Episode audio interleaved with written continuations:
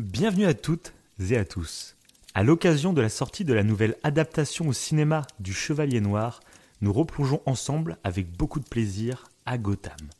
Après avoir élu dans une précédente émission le meilleur Joker, c'est au tour de Batman de s'asseoir au coin du feu.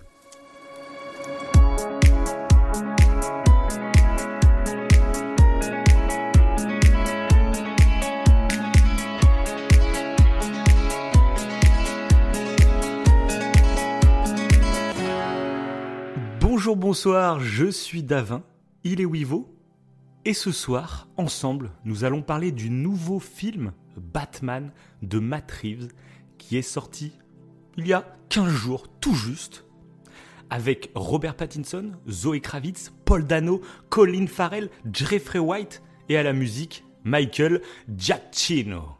Giacchino J'ai voulu faire une présentation euh, très travaillée, mais bon voilà. D'ailleurs, très très bon, très très bon Giacchino. Euh, beaucoup l'annoncent comme le futur John Williams. Donc à suivre, à suivre. Et d'ailleurs, c'est une des réflexions. Je n'étais pas du tout au courant de ce, de ce compositeur. Un Et, euh, Français, hein Ou pas? Non, pas du tout. Ah, il est, euh, il est, je ne sais pas, je sais pas. Giacchino, ça fait pas très français, mais C'est vrai. Attends. Michael Giacchino, biographie. Alors, alors, non, il est américain. Il est américain. Ok, ok. Aussi calmement. Ok. Voilà. Bon, il y a, y a- cette précision. Et je trouve du coup que le thème principal de Batman, le nouveau thème, euh, m'a beaucoup fait penser au thème de Vador. Voilà. Je sais pas si t'as fait Ah, attention ou quoi. c'est pas J'ai faux. l'impression qu'il y, y a quelques mêmes Il y a un petit accords. air. Il y a un petit air. Voilà. Donc voilà. voilà. Bref, comment vas-tu? Eh bah, ça va, hein, ça va. Hein. Faut dire aux auditeurs que je suis actuellement en repos. Hein Oh là là là là là. Du coup, ça fait du bien d'être en repos et surtout, euh, je pense que je posterai quelques petites. J'en ai posté une déjà, mais euh, quelques petites euh, régale. images. Oui, je me régale. Sur Wivo au coin du feu, parce que là, on est dans le thème au coin du feu, clairement. Donc, euh, donc voilà. C'est ça. Petit, petit allez voir de l'Instagram. Allez voir. Ouais, ouais, ouais. C'est, c'est, on est dans le délire au coin C'est dans feu. la description. C'est dans la description. Vous cliquez juste en dessous. Puis en même temps, vous mettez un pouce bleu, des 5 étoiles, Oh là là, la des commentaires. Vous nous régalez, vous nous faites plaisir. C'est, ah. Voilà, donc, donc euh, comme je disais, le film, le nouvel- la nouvelle adaptation de Batman est sortie. Mhm. Et du coup, bah, on vous avait fait il y a quelques mois, voire euh, même pas un peu plus d'un an. hein. C'était à la sortie du film Mhm. Joker. On avait fait l'émission qui est le meilleur Joker. Donc on va pas vous spoiler. Euh, vous irez écouter l'émission pour découvrir un peu notre avis là-dessus. Et on s'est dit, bah, pourquoi pas aujourd'hui profiter de la sortie du nouveau film pour en parler. Bien entendu, on va vous dire un peu ce qu'on a pensé du film. Mais aussi, bah, pour nous, très subjectivement, euh, quel est le Batman que l'on préfère Et pourquoi, bien entendu. On va vous dire un peu tout ça. Parfait. Mais du coup, pour commencer cette émission, et donc pour les plus curieux aussi, j'aimerais bien qu'on donne notre avis sans spoil sur le nouveau film. Parce qu'en plus, du coup, je ne l'ai pas eu, et tu n'as pas eu mon avis. Mais c'est vrai, on Si- sait rien Si t'as remarqué, si t'as remarqué, je t'ai même pas dit un Ah seul oui. mot depuis Ah oui, que je suis sorti oui. de la salle de cinéma. Tout à fait, oui, oui. Ah oui, je, Ah bah, je, me, je me gardais, je me gardais. Donc, T'as détesté, ça se trouve. j'ai peut-être haï, j'ai peut-être haï. Voilà.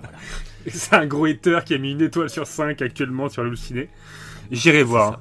Mais je suis en train d'écrire en même temps que je fais l'é- l'émission. Je- Donc bref, non. Est-ce que tu as envie de commencer Pour nous Allez. dire un peu, sans spoil, hein, bien sûr. Sans spoil. sans Pas de soucis, pas de soucis.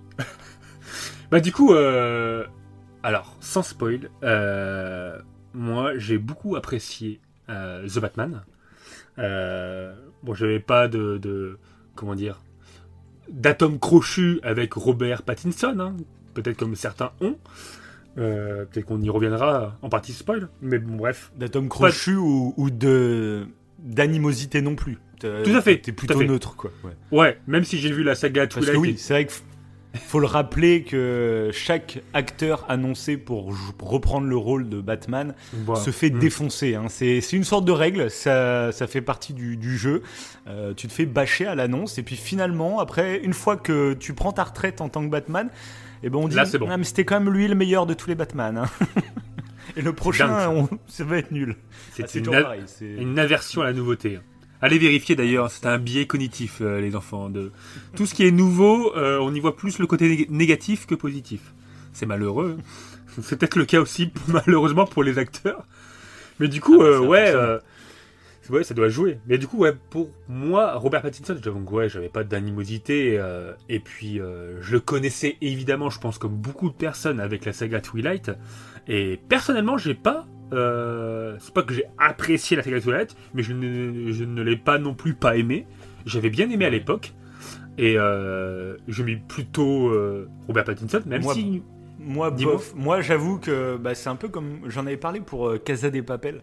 Oui, Euh, C'est-à-dire que j'ai mis du temps avant de regarder la saga Twilight et du coup, moi, j'ai eu toute la vibe qui allait avec. Euh, donc pour moi, Twilight, tu vois, c'était très euh, connoté euh, adolescent. ah tout à fait, bah oui. Et du coup, Ouais. j'avais cette image-là avant même de regarder les films, donc forcément, t'es totalement biaisé. Je connaissais déjà les personnages sans avoir Mhm. vu les films, etc. Et en plus, bon, généralement, c'était voilà un peu ridicule. Et donc, moi, voilà, je suis pas un grand fan là-dedans. Moi, je l'ai plus découvert euh, via Harry Potter. Moi, c'était Cédric Diggory pour moi. euh, Tout à fait. C'est vrai, ouais. voilà. À chaque fois, euh, j'oublie. Moi, Robert Pattinson, j'avais une image plutôt positive de lui parce que bah, j'aime beaucoup Harry Potter et, et j'aimais beaucoup Ok. son personnage dans la saga d'Harry Potter. Donc, euh, Ouais, parce qu'il il, Voilà. il- il me semble qu'il regrette un peu. Alors je, là, je me lance dans un truc, je suis pas sûr. J'ai pas vu l'interview euh, de Robert Pattinson. euh, J'aurais voulu le voir, tu vois, mais euh, Mhm. mais je suis en vacances, j'ai pas eu le temps. mais euh, mais du coup, ouais, je crois qu'il regrette un peu sa son son bah, le, le fait d'avoir été le personnage dans Twilight. je sais plus comment il s'appelait. mais bref. Ouais, bah, J'ai regardé une vidéo Ah, sur la chaîne de Paul qui parle un peu de tout ça Ouais. et qui explique que c'est un peu plus nuancé que ça. C'est qu'en gros, bah, comme chaque saga, bah, Twilight a des très gros haters, hein, tu vois. Et, Mhm. euh, et lui, après les films, il a fait quelques interviews en.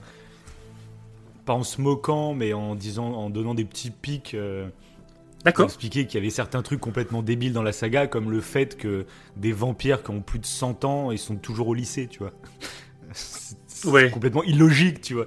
Et euh, que des trucs comme ça, et du coup, les haters se, se l'ont un peu approprié en disant que ouais, même lui il nous soutient, et ils en ont fait beaucoup plus que ce que lui-même en avait dit, en fait. Donc Ah ouais. plutôt nuancé, même si Ils ont forcément, surinterprété bah, ses l'image, propos. euh, voilà, Ouais. c'est ça. Et genre, il est, il est venu avec nous dans notre camp de haters de Twilight. Ah ouais, d'accord. C'est beaucoup plus nuancé que ça. euh, foncièrement, voilà. Il a regretté un peu l'image que ça lui a donnée. Euh, mais il- voilà, ça lui a apporté aussi tellement de trucs que forcément. Ok. Ok. Ouais, parce que moi, pour le coup, du coup, euh, bon, avec ces, ces petits apartés dit, euh, j'aime beaucoup euh, la façon dont il joue Batman. Il y a beaucoup de choses que j'aime bien. Il y a un côté très, euh, euh, très cow-boy quand il, de la façon de sa, démarche, le son de Ok, ses, ouais. Oui, c'est ce, vrai, ce ouais. bruit et tout. Il y a un côté, euh, ouais, euh, shérif qui vient régler un peu euh, les problèmes, tu vois. Et euh, j'aime beaucoup. C'est un côté peut-être limite western. Euh, mais je peut-être je vais pas en dire plus parce qu'on rentre un peu dans une partie spoil. Mais c'est un Ouais. truc que j'ai bien aimé chez lui. Euh, on, en revi- on y reviendra tout à l'heure.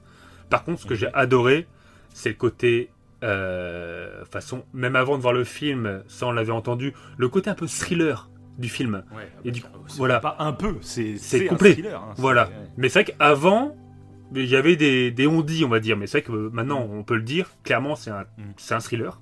Et euh, Ouais. c'est une réelle enquête. Et j'ai vu que les, euh, à la base, Batman, dans les anciens comics, c'était un enquêteur. C'était vraiment un Et enquêteur. Ça l'est toujours. Ça l'est toujours. hein. Et ben Batman, là, dans les comics, c'est beaucoup plus euh, détective. voilà. que- et ça, ça que se a perd. vu au cinéma. hein, ouais. Voilà. Et ça, ça se perdait. Et là, pour le coup, dans The Batman, on a ce côté-là. Et on a toute l'enquête, du coup, euh, euh, bah, qu'il y a dans le film. Donc ça, ça m'a plu. Ouais. Et bien, bien évidemment, un truc qui m'a surpris et que j'ai adoré, et je pense que t'as- du coup tu as bien fait d'en parler, c'est d'une Mhm. part les musiques, qui sont euh, quand même très fortes. C'est, euh, sont, euh, je ne connaissais pas du tout ce compositeur, du tout. Et puis, Il y a des sacrés bons thèmes. hein, ouais. Ah ouais, ouais, le- les bruitages et tout, puis les effets visuels. Les effets visuels de The Batman sont géniaux. C'est noir, le film est noir, Mhm. comme euh, généralement les Batman, et moi c'est ce que j'apprécie. Et, euh, et ils ont joué là-dessus, euh, avec les effets de lumière et le côté dark. Il y a vraiment un, Ouais. un jeu, je trouve, sur les lumières, qui rien que pour ça, rien qu'au niveau de la réalisation, et ben c'est cool. Et ça vaut le coup. Voilà. C'est là, moi, c'est ça que je trouve très marrant, c'est que Euh, tu vois, dernièrement, on a fait une émission sur Spider-Man et plus globalement sur le Marvel Cinematic Universe, Mhm. où je t'expliquais qu'en fait, moi, je les voyais pas comme des films, je les voyais comme, des, comme une série. Moi, pour moi, le, Mar- le Oui. MCU, c'est une série qu'on va voir au cinéma. Et pourquoi ça n'existerait pas? Il y en a qui détestent ça du coup parce qu'ils disent c'est pas du vrai cinéma et je suis d'accord, mais ça veut pas dire qu'on peut pas en prendre du plaisir. Et ouais. d'ici, je trouve globalement, hein, euh, ils produisent des vrais films. Là, c'est un vrai film de cinéma avec euh, vraiment, comme tu dis, des effets visuels qui sont. Il y a une mise en scène, il y a des Oui. couleurs, il y a Tout à fait, ouais. tout un truc. Tu sais que tu as été voir un vrai film de cinéma et je- The Batman, c'est- vraiment pas faire injure au Marvel Cinematic Universe parce que maintenant j'apprécie. Mais euh, The Batman, en termes de, de réalisation, il surclasse n'importe quel film du Marvel Cinematic Universe. En termes de Ah ouais. réal, en termes d'image, Mhm. en termes de qualité, de... il y a, je crois qu'il n'y a même pas débat en fait. Et euh, Oh, puis il a une patte. hein. Tu le retrouves pas dans, Oui, c'est clair. dans Bah, n'importe quel héros. celui- donc Matt Reeves, le réalisateur, c'est celui qui a fait la trilogie euh, de la, la planète des singes. Ah et oui, je pense la planète de singes. Moi, j'ai mon petit coffret euh, triple Blu-ray sur la trilogie. Je pense que ça va être une future émission. Ouais, je pense aussi. Euh, J'adore la de quoi trilogie dire. de la planète des singes. Ouais, Et Ouais, ouais. là, j'ai envie de me la refaire en fait cette trilogie. Donc pourquoi pas profiter pour en faire une émission comme d'habitude. hein. bah ouais, mais clairement, clairement. Surtout que les musiques doivent être folles aussi. Donc, euh, Bah, je m'en souviens je- plus trop, mais justement, Mais ça fait un petit moment que je l'ai pas oui. regardé. euh, Et j'avais vu que le 3 qu'une seule fois. euh, Mhm. Parce que j'avais acheté le. Non, je l'avais eu à Noël, je me rappelle ce coffret avec les trois Blu-ray. Et, euh, et j'avais jamais vu le 3 quand j'ai reçu en cadeau le Blu-ray, euh, parce que j'étais fan des deux premiers. Et le 3, du coup, je l'ai vu qu'une seule fois. Et je pense que c'est vraiment un film avec une grosse interprétation. Donc je suis vraiment curieux de me les refaire et d'aller gratter pour l'émission, euh, d'aller gratter pour euh, avoir vraiment ce comme qui est derrière. Hmm. Ouais, ce qu'il y a derrière et qu'est-ce qu'il y a interprété réellement, je pense que ça serait vachement intéressant. Bref, vous nous direz en commentaire si ça vous tente. Et je pense Ah bah, que de toute façon, ça. même si ça vous tente pas, on va le faire. hein, voilà. Ah, c'est ça, c'est la, ça c'est la pâte au coin du feu. On fait ce qu'on veut. Ah, hein. Mais Donc, euh, ouais. à moi, voilà. du coup, sinon. Euh, non, ou t'as fini, sinon, vas-y. Ouais, ouais, tout à fait. Ouais, ouais. euh, je voulais parler de la. Bah, je, je vais pas rentrer dans, dans les détails. Je pense qu'on y reviendra après. Mais euh, il y a un truc. donc, t'as bien aimé, quoi. Ah oui, clairement, oui. Euh, J'ai peut-être, si je dois mettre un bémol, c'est toute la réalisation, euh, la mise en scène et tout. J'ai nettement apprécié. Mais quand je suis ressorti en fait euh, euh, du cinéma, faut préciser un truc, c'est qu'il est assez long. hein, il dure 3 heures. hein, et Ouais. Je crois que c'est un des plus longs films Batman bah, qui, est- Mhm. qui a été sorti au, ciné- qui est sorti au cinéma. Là, on a Et, un peu plus de 2h50 et quelques, c'est ça. ouais. Ouais, ouais, c'est assez. et peut-être des fois il y a quelques longueurs, dans le sens où moi l'histoire m'a moins accroché euh, que d'autres Batman.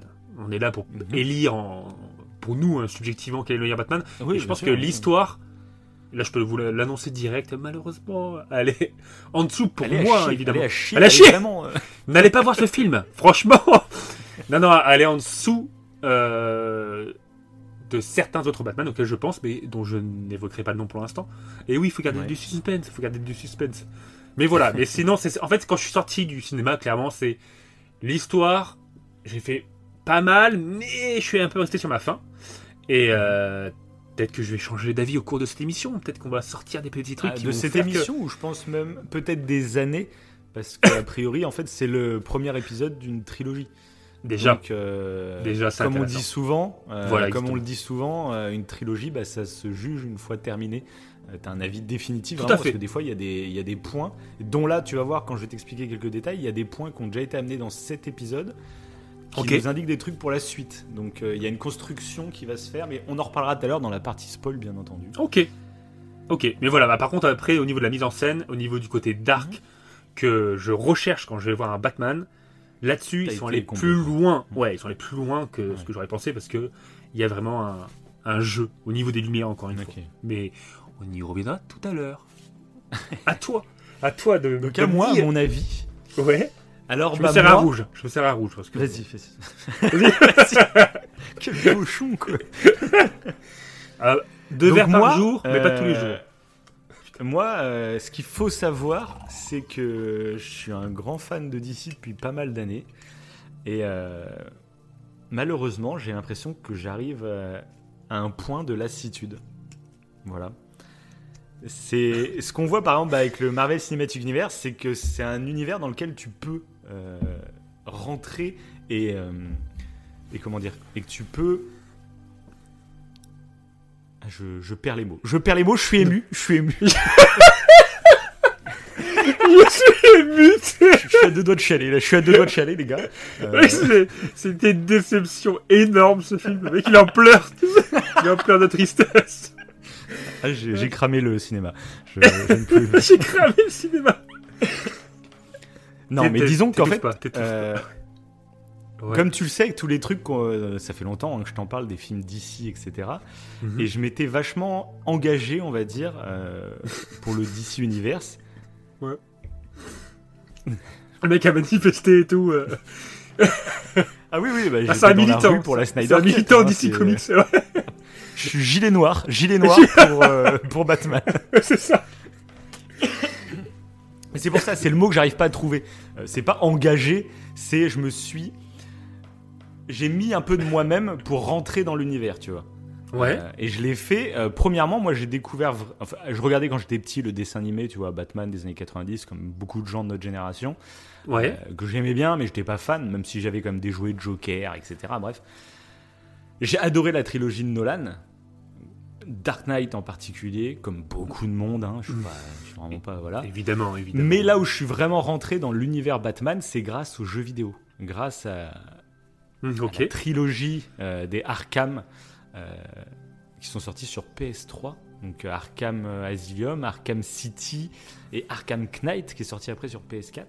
Et je suis vraiment rentré plus particulièrement avec Arkham City qui était vraiment tous les fans de Batman, c'est une bible quasiment ce jeu qui nous présentait énormément de méchants et euh, dont le Ouais. Joker, dont le pingouin. Qu'on avait évoqué dont- dans la, dans la licence Joker d'ailleurs. Dans l'épisode sur la licence fait, Joker. ouais.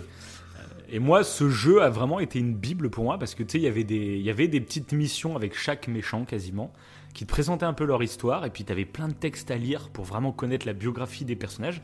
Et comme je l'ai déjà dit dans d'autres trucs, euh, bah Batman c'est pas mon super héros préféré, mais je pense que c'est ma licence de super héros préféré. Mon super héros préféré c'est Spider-Man, mais euh, je préfère la licence Batman globalement grâce à ses méchants.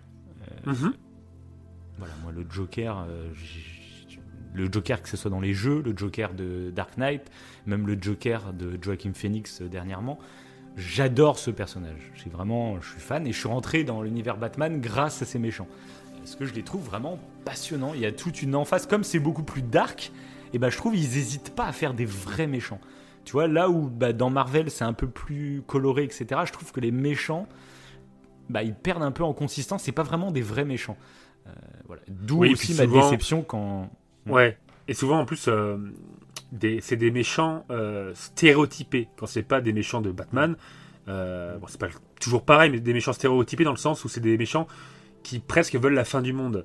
Euh, T'as toujours un peu ce principe-là, je cliché, trouve. ouais. Ouais. Alors que là, les méchants qu'on. Parce que là, je te rejoins complètement. Bah, Les dans Batman, il y en a plein de sortes. C'est vrai, il y a Mister Freeze, lui, c'est par amour qu'il est méchant. Ouais, il y a le il y a une Joker, profondeur. une pure folie du chaos. C'est ça. Euh, L'homme mystère, ça dépend des, des itérations, on va dire, mais il y a, il y a vraiment ce jeu. Et je trouve qu'il y a un concept à, beaucoup de méchants, pas tous, hein, il y a des méchants très Ouais, pourris hein, dans l'univers Batman. Mais bref, Et- je suis rentré vraiment dans l'univers à fond avec les jeux que j'ai adoré et à partir de là je me suis vraiment investi voilà c'est le mot que je cherchais tout à l'heure c'est pas engagé parce que c'est vrai que c'est un peu trop militant c'est s'investir dans un univers voilà Ok. et du coup, bah, j'ai revu, après les jeux, j'ai revu les, la trilogie de Nolan. Et du coup, j'ai. La trilogie de Nolan, vraiment, j'avais apprécié le 2 à fond, le Dark Knight. Et le Begins et le Dark Knight Rise, j'avais un peu moins aimé. Enfin, c'était plus lambda, quoi.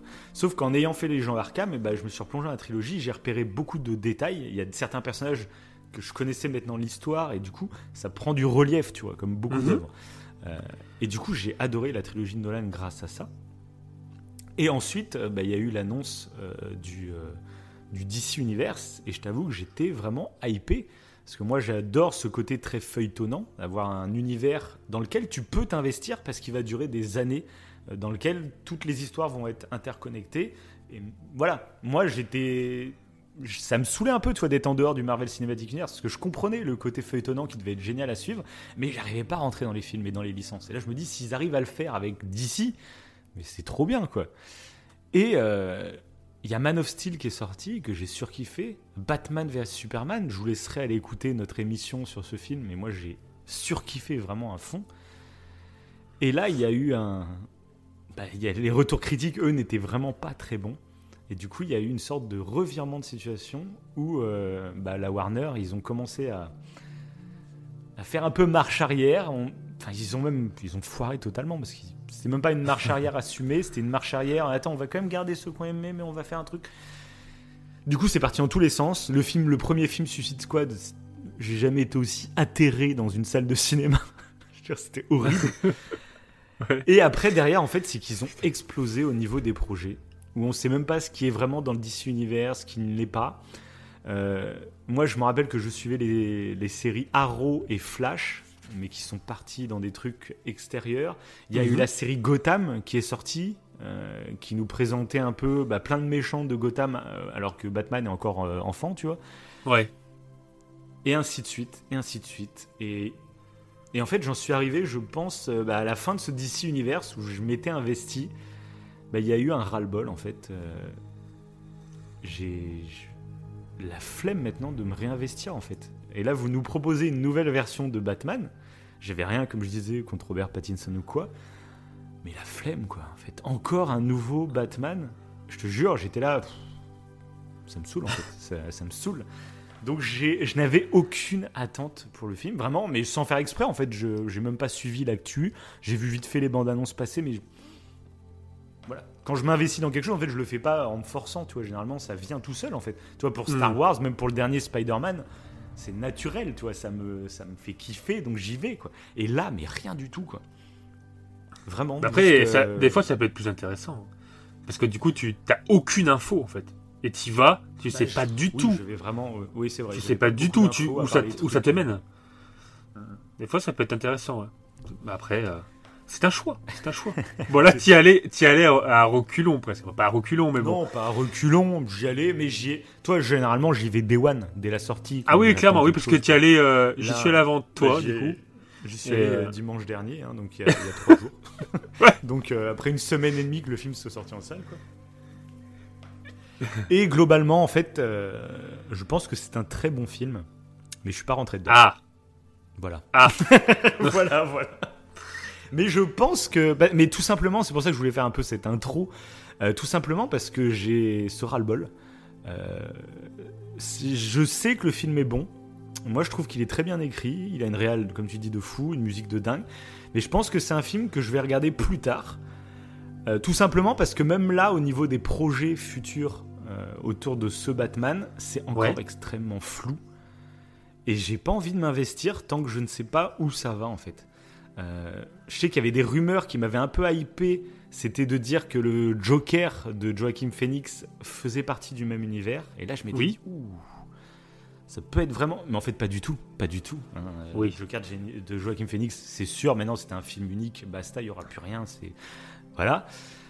Du coup, bah en plus, non, on n'est pas en partie spoil, donc je vais rien dire. je vais rien dire. Mais, euh, mais voilà, globalement, le film est bon, ça fait vraiment partie des trucs, j'ai rien à lui reprocher globalement, c'est juste moi, mon expérience personnelle et un peu ce ras-le-bol d'avoir des multi-univers euh, dans tous les sens. Euh, je te dis, tu regardes une série, c'est dans un univers particulier. Tu regardes un film, c'est un univers particulier. Tu fais un jeu vidéo, c'est un univers particulier.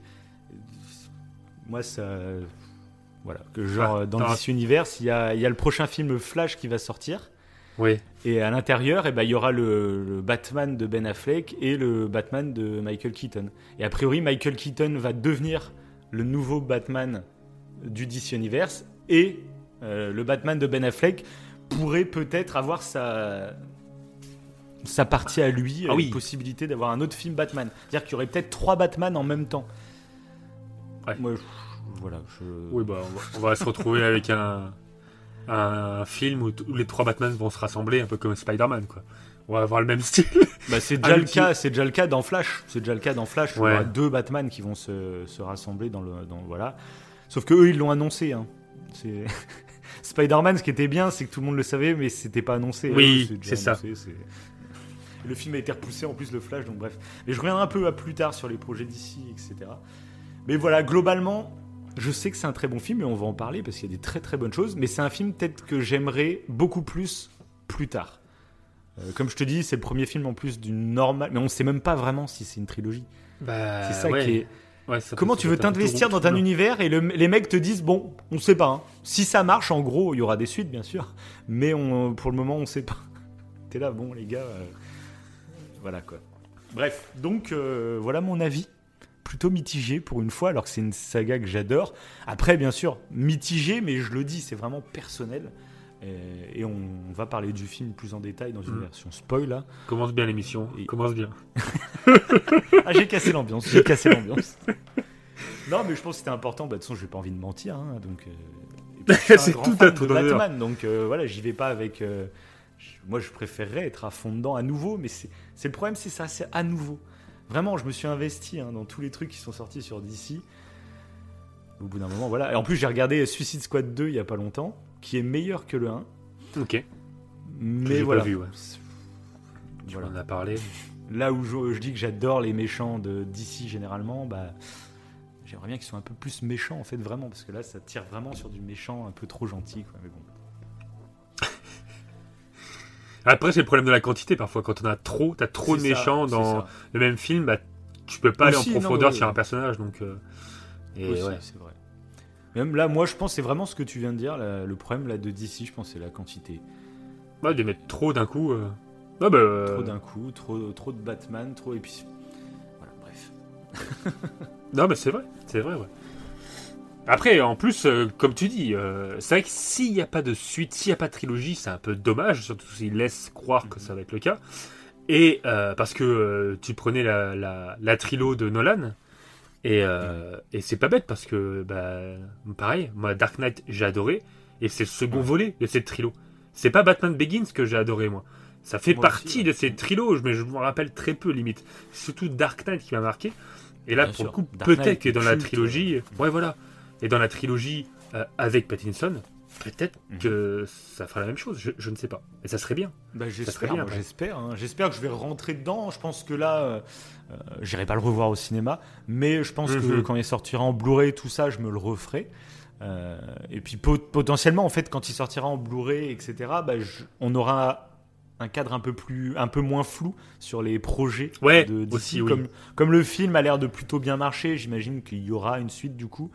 Euh, ce qui serait très cool, c'est que ce soit Matt Reeves qui soit aux commandes sur la trilogie, comme c'était Mhm. le cas pour Nolan, comme c'était le cas pour Snyder, pour le, le DC Universe. Mais ils ont fini. On l'a vu, hein, dès que tu dès que tu coupes les pattes à un réalisateur, bah, en fait c'est Mhm. c'est mort quoi. Et d'ailleurs, il y a une déclaration. Alors, je crois que c'est le c'est un des présidents de Warner. Tu sais ce qu'ils ont déclaré, les gars? Vas-y. ils ont déclaré en parlant donc du- du succès, on va dire, critique de ce The Batman. Le mec a déclaré Écoutez, aujourd'hui, les projets de DC Comics vont un peu évoluer. Euh, aujourd'hui, vraiment, on veut miser sur le fait d'avoir de bons réalisateurs et de bons films. D'accord. mais euh, c'est- c'est-à-dire qu'avant, en fait, c'était quoi Ah, rien à foutre. Ah, ça pouvait être navets. C'est hallucinant, c'est complètement lunaire ce genre de déclaration.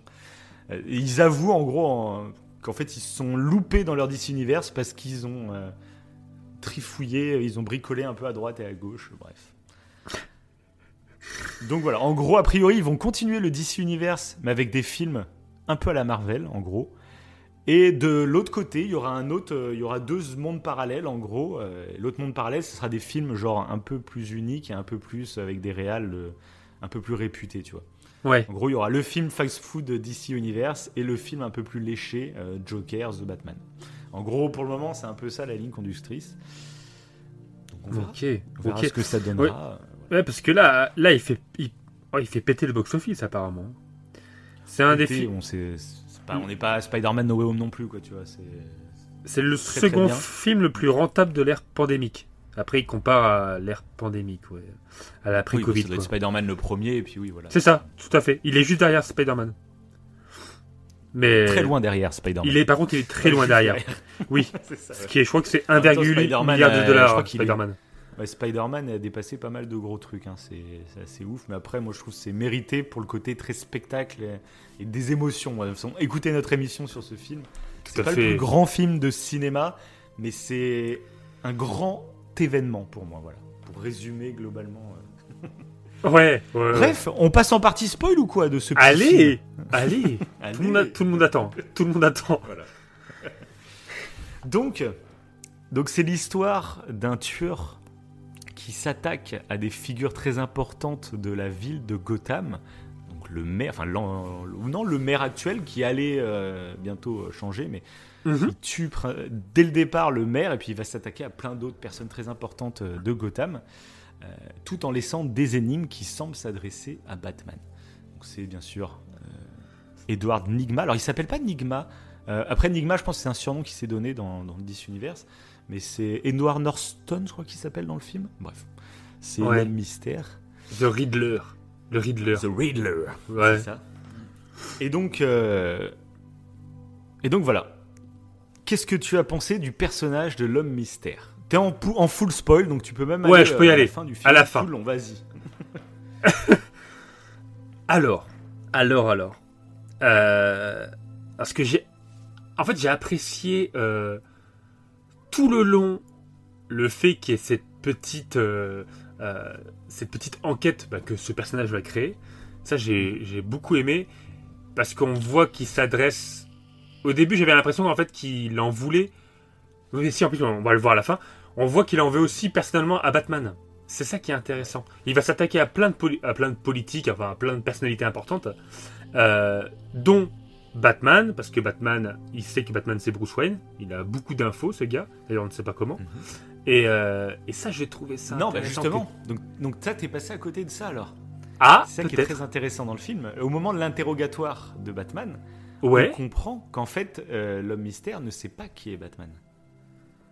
Ah, tu... C'est pour ça qu'après Batman s'avance et frappe contre la vitre, parce qu'il sait qu'il n'est pas démasqué en fait. C'est ça qui est très intéressant dans, le discours, c'est qu'ils hmm. veulent nous faire croire, même aux spectateurs, c'est fait exprès de nous faire croire qu'on, euh, même avec les affiches, quand Batman y réfléchit et qu'il voit euh, Bruce Wayne, je sais qui tu es, Batman, je sais qui tu es, tu vois une photo de Bruce Wayne à côté, c'est fait pour que le spectateur pense que l'homme mystère sait qui c'est. Mais lors de l'interrogatoire, eh ben Batman comprend, alors je sais plus exactement la phrase qu'il dit, mais Batman comprend euh, que l'homme mystère ne sait pas réellement qui il est. Et du coup, il en veut pas à Batman. Au contraire, il il, il en veut à Bruce Wayne. ouais, il en veut à Bruce Wayne, mais il en, mais justement, il a l'impression que Batman, bah, c'est, euh, on fait partie du mouvement comme le Batman. En fait, on réagit de la même façon euh, que le Batman. C'est là où la remise en question de, Batman va se faire aussi. Ouais, et ça c'est un truc que, son propre euh, truc euh, finalement peut créer des méchants en fait. Mm. Tout à fait. C'est ça que j'aime beaucoup d'ailleurs dans Batman, c'est que souvent les méchants de Batman, t'as l'impression qu'ils sont nés à cause de Batman. Ouais. À cause ils sont de Batman et ils font réfléchir Batman. C'est ça qui est Tout à fait, ouais. Il faut remettre en question. Et là, pour le coup, dans ce film, c'est vrai que c'est ce que j'ai apprécié, ah c'est ça c'est que mm. tu te poses à la place de Batman, du coup tu te poses la question si vraiment euh, ce justicier, ce chevalier noir est utile. Parce qu'en fait, euh, sans lui, peut-être, bah, et sûrement, The Riddler n'aurait pas, été là. Et tu as l'impression que ce, The Riddler a, construit son idée, a construit son truc, et que le mec était super intelligent euh, à cause de Batman. Et que donc, Batman est là pour arrêter les méchants. Moi, en fait, moi, directement, ça m'a fait... Moi, directement, ça m'a fait penser finalement au film Joker. Euh, tu sais, on en avait parlé, un truc qu'on avait relevé, euh, que, que personne n'avait relevé, donc j'ai l'impression que c'est devenu. Euh, personne n'a capté ce message dans le Joker, c'est le fait qu'une foule en colère, pour ça se trouve des très très bonnes raisons, ils sont en colère pour de très bonnes raisons. Là où il faut faire attention, c'est de ne pas prendre pour modèle, pour chef, pour leader, quelqu'un qui va dans notre sens, mais qui qui peut être totalement néfaste. Et c'est le cas dans Joker, où le Joker est monté comme, un, comme hmm. une icône par la foule, alors qu'on sait tous très bien que le Joker, c'est la personne la plus diabolique euh, de la pop culture, quasiment. Le Joker, c'est le pire méchant. Et, mais pourtant, une foule en colère va le prendre pour leader. Et voilà, je ça très intéressant. Ces idées vont. Ouais. ouais. Ouais, parce que là, on le retrouve ouais, dans le film, clairement. c'est ça, justement, moi, ça m'a rappelé Joker. Oui, c'est vrai. Ça m'a rappelé là-dessus le fait que, en fait, Batman. Euh, euh, Bon, de toute façon, c'est un Batman vraiment à, tout, à ses débuts. Il a que deux ans d'activité en tant que Batman. Euh, et on le retrouve très torturé. Ce qui est très intéressant, je trouve, c'est qu'on voit pas beaucoup Bruce Wayne. Et donc, Oui. ça pourrait vouloir dire qu'en fait, euh, Bruce Wayne n'existe quasiment plus, en fait. C'est Batman qui a pris le dessus. Comme si Batman, tu vois, c'était un peu le symbole de, du, du brouillard qu'il y a dans la tête de Bruce Wayne, tu vois. Euh, Comme Mhm. s'il avait deux personnalités.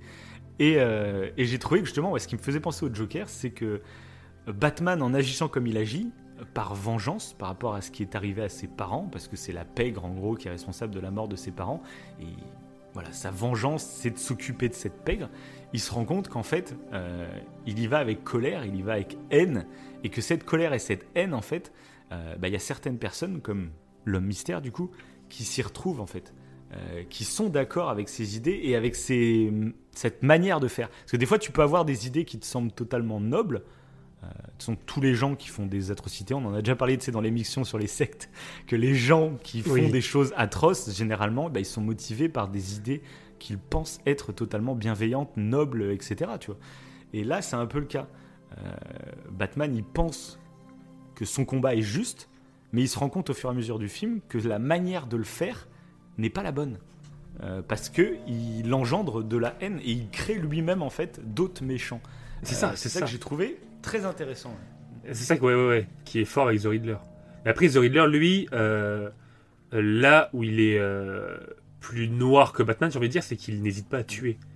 C'est que Oui, clairement. Batman clairement. ne fait Bah, pas. Batman, en fait, lui, ce qu'il retient, de pas faire. ça c'est très bien aussi. C'est là où le Batman de Ben Affleck a complètement rasé ce truc que j'adore moi chez Batman. Mais après, c'était compréhensible avec le Batman de Ben Affleck parce que le- il osait tuer lui dans, dans le DC Universe. Batman tuait, mais c'était un vieux Batman qui était un peu aigri. Euh, Ouais. voilà. Moi, j'aimais beaucoup, hein, j'aimais beaucoup, mais euh, ça avait fait polémique parce que bah, il tuait. Et on- alors qu'on sait très bien que Batman ne tue pas et c'est avec le Joker justement. un peu le, le combat. Voilà. Voilà, mais c'est justement ce qui était intéressant. ouais. C'était cette transformation du Ah fait bah, que totalement. Moi, il se rend compte que ouais. ça ne sert à rien en fait de ne pas tuer. Euh, C'était un peu ça. C'était un peu ça l'idée, ouais. Euh, mais ouais, ouais, The Riddler. Après, euh, The Riddler, ça, ce- cette, euh, au niveau de la narration, ce côté-là, clairement, après, ouais, ce qui est j'ai apprécié. Bah, ce qui est très cool aussi avec le Riddler, c'est que ce qui est très marrant, là où on voit qu'il ne sait pas qui est Batman, c'est Mhm. qu'il en veut, comme tu dis, à fond à Bruce Wayne. Donc c'est ça qui est très drôle, euh, c'est par ses actes de Batman, en pensant faire le bien, mais avec des, des- la mauvaise manière, eh ben, il est, on va dire, euh, soutenu par euh, bah, l'homme mystère, mais l'homme mystère déteste Bruce Wayne. Donc c'est un peu aussi pour dire que avec ses actes en tant que Batman, eh ben en fait, il incite des gens à être contre Bruce Wayne. Et ça aussi, j'ai trouvé ça. C'est plutôt bien pensé en fait. C'est le, vraiment le Batman qui finalement est en train de d'éteindre totalement Bruce Wayne. Quoi. Ouais, ouais.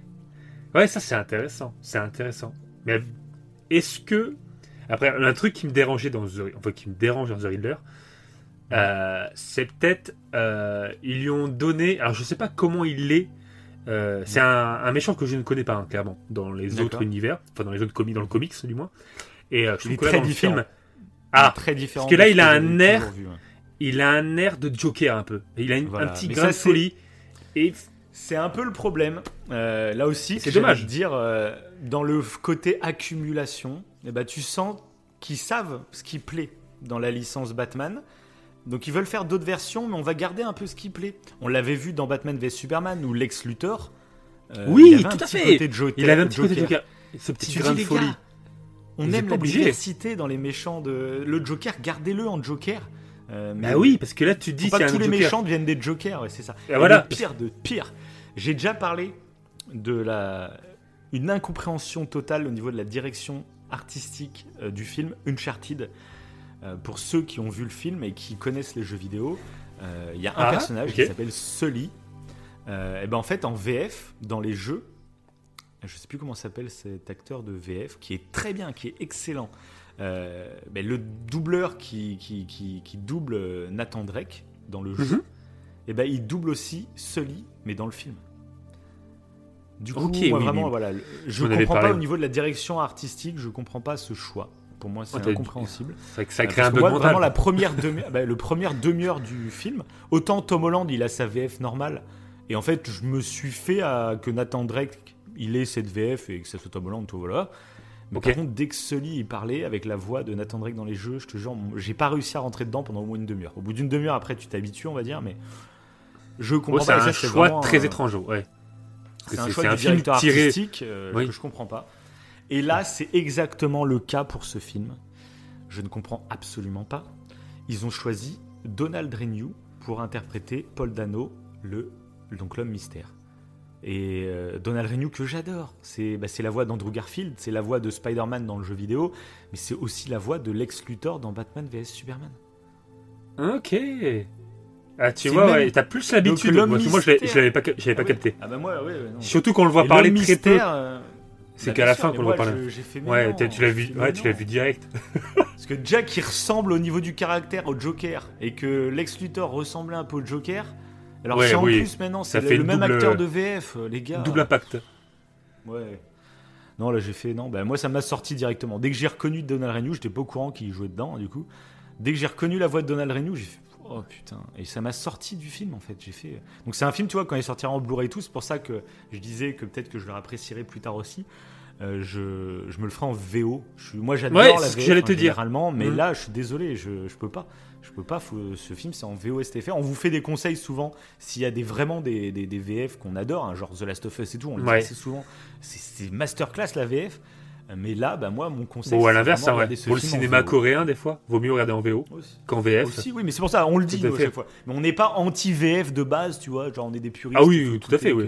C'est juste. On le euh, dit, mais là, moi oui. je suis désolé, c'est des choix de direction artistique. C'est même pas la qualité des doubleurs. hein. Donald Renew est très bon. C'est des choix de bien direction sûr. artistique. Euh, Moi je suis désolé, c'est. C'est Ouais, c'est bizarre. pouce rouge, directement. C'est pouce rouge. Non, mais, Mais je, trouve ça, je trouve ça fou. Ouais. Pour des blockbusters comme ça, moi je trouve ça complètement dingue. C'est. Je sais pas. Bref. oui, mais c'est encore plus gros pour Uncharted. Là, pour le coup, euh, c'est Oui, une, adapta- adaptation à jeu vidéo Ouais. ludique. Pourquoi tu mets euh, la voix du personnage D'ailleurs, ils- principal pour quelqu'un d'autre Ils en ont joué. Il y a eu la, la cérémonie des Pégases il y a pas longtemps. Euh, c'est la cérémonie qui récompense les meilleurs jeux vidéo français. Euh, Mhm.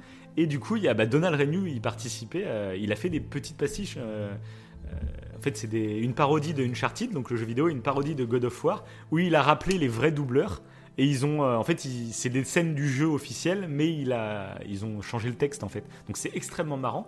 Et justement, euh, l'acteur qui joue Nathan Drake et Sully, du coup, euh, il y a une scène de Uncharted 4 quand ils sont c'est à la vente d'enchères. Ouais. et ben ils ont ils ont remixé les textes en disant ouais ça fait bizarre quand même d'avoir cette voix. Enfin ils ont ils ont joué justement là-dessus. Ok. Et- Donc c'est marrant Ouais, à voir comme ça, mais tu dis mais du coup pourquoi Enfin le. Ouais, vous le savez, le alors. directeur artistique. Pour c'est le film, quoi. Bah bien sûr qu'ils savent, parce que c'était une critique. Bah oui, c'est ça. Oui, oui. Ouais, c'est bizarre. Donc moi ça m'a un peu gâché la révélation de, de l'homme mystère, je dois l'avouer. Euh, Juste la VF, quoi, c'est très con, hein, mais euh, voilà. Du coup, j'ai pas du tout Ah, ouais, profité c'est sa de la personnalité, performance de Paul Dano. Euh, parce que j'ai vu qu'il y a beaucoup de gens qui disent que, que, que l'homme mystère est formidable, etc. Bah, Oui, moi, parce que j'ai- c'est un- j'ai vu un- l'inspiration de Joker et comme j'ai vu Exactement. Donald Renew, j'ai je suis passé Parce totalement que à un- de sa perf en fait. C'est un acteur qui fait euh, souvent, il me semble, ce genre de. Je l'ai déjà vu ailleurs. Je sais pas où je l'ai vu. Mm. Et je pense que c'est pas mal parce que il a, il a, comment dire, un, un look un peu euh, de premier de la classe, un peu geek, un peu. Ouais. euh, et euh, Ah c'est intéressant. ouais, ça, ouais. C'est intéressant, ouais. Ça pourrait être super cool. Mais le fait qu'il y a une inspiration de Joker, il aurait pu être peut-être fou, mais d'une différente manière. Et en plus, la façon on peut le dire maintenant, il y a le Joker, on le voit à la fin. D'où c'est ce que Voilà, t'hésitais peut peut-être à dire tout à l'heure. Euh, c'est que oui, on sait du coup que c'est pas Joaquin Phoenix. D'ailleurs, c'est pas le Joker de la série Gotham film, hein, mais- C'est pas le Non, Joker de la non, série plus, Non non plus, non Du tout plus. Que j'aimais Mais- beaucoup dans la série Gotham, le Joker, mais c'était pas vraiment Je le Joker. croyais, ouais. C'était euh, en gros dans la série Gotham, euh, fallait mettre le Joker, mais c'est impossible de mettre le Joker Ah parce que le Joker naît à, oui, grâce bah, à Batman. Tout à en fait. Donc c'était pas oui. possible de le mettre. Du coup, ils ont trouvé l'astuce, c'est on va mettre un personnage qui rappelle vraiment beaucoup de Joker et on va mettre le Joker en train de regarder à la télé euh, pour voir que ce personnage de Joker, soi-disant, euh, qu'on Ouais, c'est une Gotham, inspiration, celui ouais. qui va inspirant- inspirer plus tard le vrai Joker. Ouais. Mais il était excellent. Euh, vraiment. Euh, c'est Oui, bah, c'est oui. l'acteur qui joue dans, dans, dans le jeu vidéo la Star Wars Jedi Fallen Order. C'est le même, le, même, euh, le même acteur. Je sais même plus comment il s'appelle non plus. Excusez-nous. hein. Euh, du coup, j'avais adoré sa performance en tant que Joker. C'est peut-être un des meilleurs depuis S. Ledger. Il, est, Mhm.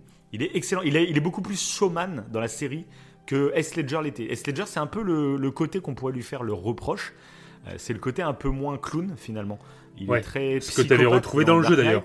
Dans le jeu, Voilà. tu... Ah bah, il est très showman. Il est formidable, le Joker, ouais, il est formidable. Et du coup, dans la série Gotham, il était très très bien.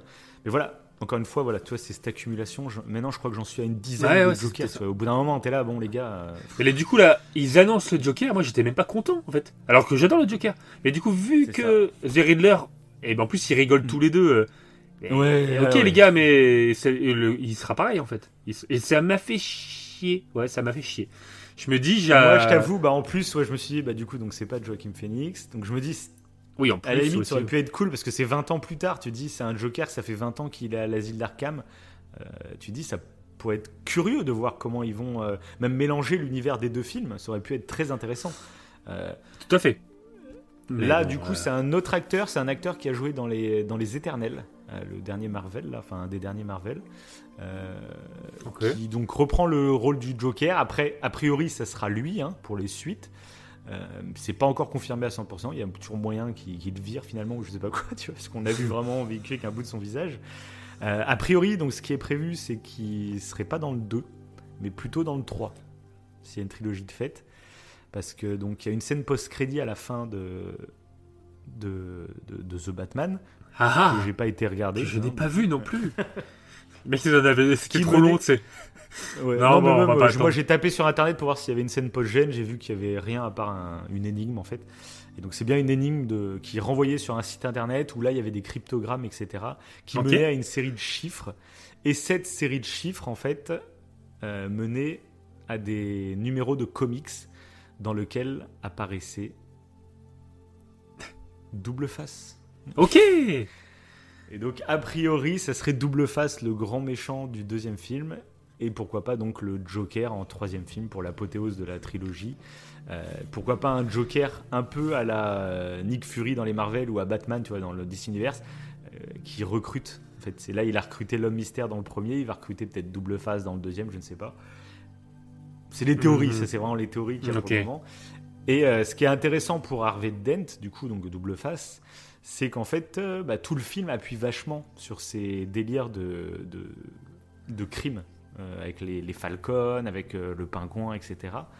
Et, euh, et justement, c'est. le- Alors, il y a un personnage, je ne sais plus comment il s'appelle, c'est pour vraiment ceux qui connaissent à fond les comics, qui est très lié justement au personnage d'Harvey Dent, parce qu'en gros, c'est un procureur euh, très corrompu, on le comprend un peu dans le film. On sent qu'il y a beaucoup de, beaucoup de flics ripoux, beaucoup de Ouais, procureurs ouais, ouais. ripoux, etc. Et apparemment, il y a un personnage dont j'ai pas relevé son nom, mais qui est assez connu parce qu'en fait, c'est un peu le pendant de Harvey Dent. C'est en gros le procureur ripou, et il y a Harvey Dent qui va arriver comme le chevalier blanc, le- Oui. bah, qu'on voit dans Dark Knight hein, au début. Dans Dark Knight, il est super double face. Hein. Il Voilà. est super. Harvey Dent, et, enfin c'est même Harvey Dent dans, dans Dark Knight, c'est même pas double face. quasi. Oui, c'est vrai. C'est vrai, ouais. Mais Harvey Dent, c'est vraiment l'histoire de Dark Knight, c'est vraiment le, le truc de Harvey Dent. quoi. C'est un mec qui était rempli de bonne volonté, qui voulait faire tomber la pègre, etc. Mais qui, qui va subir qui des drames dans sa vie, qui vont, totalement. faire, qui vont switcher en fait, qui va. qui Ah va Et là, ça. on le voit que ce film prépare ça globalement. Donc, c'est ça qui est très intéressant à ce niveau-là. Euh, donc, ça validerait le fait, parce que c'est pas encore sûr. hein. Les comics, euh, il y a Harvey Dent qui apparaît. Bon, généralement, c'est pas du hasard non plus. Mais voilà, ça sentirait du petit Harvey Dent pour la suite. Donc, je serais très curieux de voir ça, parce qu'on a vraiment un. Ils appuient vachement là-dessus. D'ailleurs, moi, en fait, c'est un peu aussi ce qui m'a un peu perdu pendant le film. C'est que la série Gotham, c'est aussi ce qui m'a perdu dans la série Gotham. C'est que ça tourne beaucoup euh, autour de pingouins, autour des familles Falcon, etc., de la mafia de Gotham. Ouais, de la pègre. Ok, ouais. Ouais, la, la série Gotham, je te jure, c'est ça, mais fois 1000, quoi. Et au bout d'un moment, bon, euh, moi j'aime bien le pingouin parce qu'il représente ce genre de méchant. Ça, il représente le roi de la pègre. Mais j'ai pas envie d'avoir 30 000 films ou 30 000 s- séries sur la pègre de Gotham, tu vois. Ouais, C'est- ouais. J'aime bien juste le pingouin parce qu'il représente ce genre de méchant, mais j'aime bien avoir la diversité. Donc là, dans le film, où je voyais que ça tournait à fond sur la pègre, j'étais là, bon, euh, je l'ai déjà vu en fait dans plein d'autres trucs, quoi. Euh, Donc pareil, c'est pas un côté du film qui m'a euh, totalement séduit. Et notamment, en plus, bah, le personnage du pingouin. J'ai Oui. pas compris pourquoi ils ont pris Colin Farrell. Mais je, je le savais même pas. En fait, moi, Ah ouais, je l'ai su après le film. Ouais. Enfin là, euh, Mais, euh, je, je- et là le Parce choc. qu'en fait, en plus, mais euh, je l'ai pas reconnu que- du tout. bah, je l'ai pas trop connu, mais par Ah. contre, j'arrêtais pas de voir ses prothèses, moi. C'est euh, Ouais, c'est pas se naturel sa tête. Non. quoi. C'est sûr. Et du coup, j'ai pas compris l'idée en fait. Tu prends Colin Farrell, mais tu le grimes au point que beaucoup de gens ne le reconnaîtront pas. T'es la preuve vivante. Bah oui, Et clairement. en plus, oui. bah moi, euh, j'arrêtais pas de voir les prothèses. En fait, pourquoi vous avez pas pris un acteur directement pour faire le pingouin? Pourquoi s'embêter à prendre Colin Farrell J'ai pas compris le délire. Je, je sais pas. Ouais, je sais pas non plus. Dites-nous en commentaire s'il y a une explication ou quoi. Mais euh, parce que j'adore Colin Farrell, hein, mais là, euh, on le reconnaît même pas. Après, bon, il y a son jeu d'acteur, mais c'est pas non plus une performance inoubliable, tu vois. Euh, mais en plus, moi, le- côté ouais. grimé, grimé, moi, m'a pas dérangé, mais je le voyais. Du Ah, mais tu savais que c'était Colin Farrell. quoi. Oui, ouais. Ouais, voilà. Parce que moi, je tu savais pas. Ça t'a pas. Non, j'ai trouvé qu'il ouais, ça était. va. euh, Ouais, ça va, ouais. Parce que je pense que quand tu sais que c'est Colin Farrell, tu dois, tu dois bader un Ah, peu. Quoi. Tu te dis, ça, mais là, comment ouais, ils ont fait pas. Parce que moi, pour le coup, non, ça Ah, m'a comment ils ont pas. fait pour le coup, moi, justement, je voyais le, maquillage, quoi, en fait. Donc, euh, Ouais, non, ça va, moi. J'ai vu que c'était. euh, que le gars était difforme, tu vois. Que... Mhm. Et du coup, tu, tu dis, bah, c'est pas. C'est pas son vrai visage, quoi, je sais pas. Mais ça va, non, sans plus. Je me suis dit, bah, le pingouin, ils, ont, ils ont pris vraiment un mec qui, euh, qui a une particularité physique qui est intéressante. Euh, et c'est après, quand j'ai su que c'était Colin Farrell, je fais, ah ouais, ok. euh, bon, D'accord. bah ouais, Ah bah, tu vois, c'est intéressant parce que moi, vraiment, ça m'a sauté au visage. Mais c'est peut-être, comme tu dis, le fait que je sache que c'est Colin Farrell. Peut-être, hein. Mais après, après, ils auraient pu prendre quelqu'un d'autre. Après, ça reste. euh, Pourquoi Colin Farrell euh, Je sais pas. Je sais pas. Après, comme toi, j'adore Colin Farrell. Mais là. Pourquoi ils l'ont pris lui? Je ne sais pas. Je ne sais pas. Après, euh, c'était, je pense, la première fois. Parce qu'après, j'ai pas vu tous les films Batman. Où je voyais euh, le pingouin dans un film. Il me semble que Bah, Il y, a- je- y a- si, il bah, il y a celui de, de Tim Burton qui est quand même culte. Ah, mais je me rappelle pas, si tu vois. vu. Vieux, Ouais, je me rappelle vieux, pas du tout. Avec Ouais. Michael Keaton, c'est le deuxième, euh, en gros, film de Burton. Euh, Ouais. C'est avec Non, là où il y a Catwoman avec euh, Ma- Ma- Michelle Pfeiffer. Là, Ok. Catwoman qui est vraiment culte pour le coup. Ouais, ouais. Non, je vois, c'est trop- C'est dans ce film, c'est- un pingouin qui est. Mais moi j'aime bien l'ambiance en fait. Euh, J'ai revu, les- j'avais revu les films. Mais il a un chapeau et tout d'ailleurs. Dans Tim Burton. Ouais, c'est ça. Il a pas le chapeau. Le pingouin, il bouffe des poissons et tout le bordel, hein, le mec. ok. mais, euh, mais Burton, toi, j'ai revu les films. Bon, il y a un petit moment, mais je les ai revus, euh, je sais plus, peut-être pour l'émission du Joker, je sais même plus d'ailleurs. Et je trouve qu'il y a quand même un charme. Il y a une musique, de toute façon. Euh, c'est euh, c'est le mec de Retour vers le futur, là, Danny Elfman, qui a fait les musiques de. Donc il y a, il y a quand Ouais. même quelque chose. euh, Et le pingouin, euh, a euh, le pingouin des films de Burton a servi de modèle pour énormément d'autres pingouins, notamment dans les jeux vidéo. hein. C'est exact- quasiment la même tête dans le jeu vidéo que, que celui. Mhm. Donc il marque quand même quelque chose. Il y a, il y a une identité. Euh, voilà. Bref. Après, ils sont beaucoup moins dark. Dans mes souvenirs. C'est différent. C'est un dark très différent. Euh, c'est plus du dark à la Tim Burton. C'est un peu poétique, du dark très. euh, Ouais, c'est pas ouais. du dark euh, réaliste. C'est pas sombre. dark, euh, c'est de la dark fantasy presque hein, quasiment. C'est. Ok, Si, ok. c'est sombre, hein, c'est sombre. hein. Il y a même des phases beaucoup plus gore ah ouais que, que- Là, par exemple, c'est ah, un Tu des vois, me trucs pas. tout bête. Ce qui me gêne aussi un peu. alors, j'imagine que ça, c'est une consigne pareil des studios. C'est pour ça que Warner, je te dis, avec ce qu'ils ont fait la Snyder Cut, etc., déjà, je les ai un peu dans le pif. Et là, vu la réalisation de Matt Reeves, qui est très réaliste, j'ai l'impression qu'il y a quand même eu des consignes de la Warner pour faire passer le film en, en Peggy 13, c'est-à-dire pour qu'il puisse y avoir des pubs, pour Oui. qu'il puisse y avoir. euh, voilà. Et comme c'est Batman, il ne faut pas que ce soit un film interdit au moins de 16 ou moins de 18 parce que ça coupe d'une clientèle, etc. Le problème dans ce Batman, c'est qu'il n'y a aucune trace de sang. Euh, Batman, il se prend des putains de balles dans, dans le costume, il n'y a aucun impact sur le, le truc, il n'y a rien. Mhm. Voilà. J'ai. C'est pour ça dans le, dans le Batman de Tim Burton, il y a des trucs plus gore hein, que dans ce Batman-là finalement. Ok. Il est absolument pas gore alors qu'il est très sombre. Après, je trouve que c'est un peu l'hypocrisie de ce genre de notation quoi, parce qu'il y a vraiment des, ils se mettent vraiment sur la tête dans ce film-là. Mais comme il n'y a pas de sang, comme il n'y a pas d'éraflure, comme il n'y a pas d'impact, eh Ouais, ben il là, ça joue un peu Pour sur la limite. 13 ans, c'est bon. Ouais, Ouais. c'est ça. Et je pense, après j'en sais rien, c'est un choix de Matt Reeves aussi, mais j'ai l'impression que c'est quand même une consigne de la Warner pour faire passer le film. Et ça me gêne toujours ce petit euh, consigne. euh, c'est un détail, c'est pas le truc qui m'a gêné dans le film, hein, mais je me dis, les gars, Ouais, ouais. pas ce genre de consigne. Laissez les mecs euh, faire leur film, quoi. C'est un Batman, bah, il sera à Peggy 16, tant pis, quoi. Et au contraire, on sait que ça fera venir des gens aussi. Donc, Bien sûr, bien sûr, oui.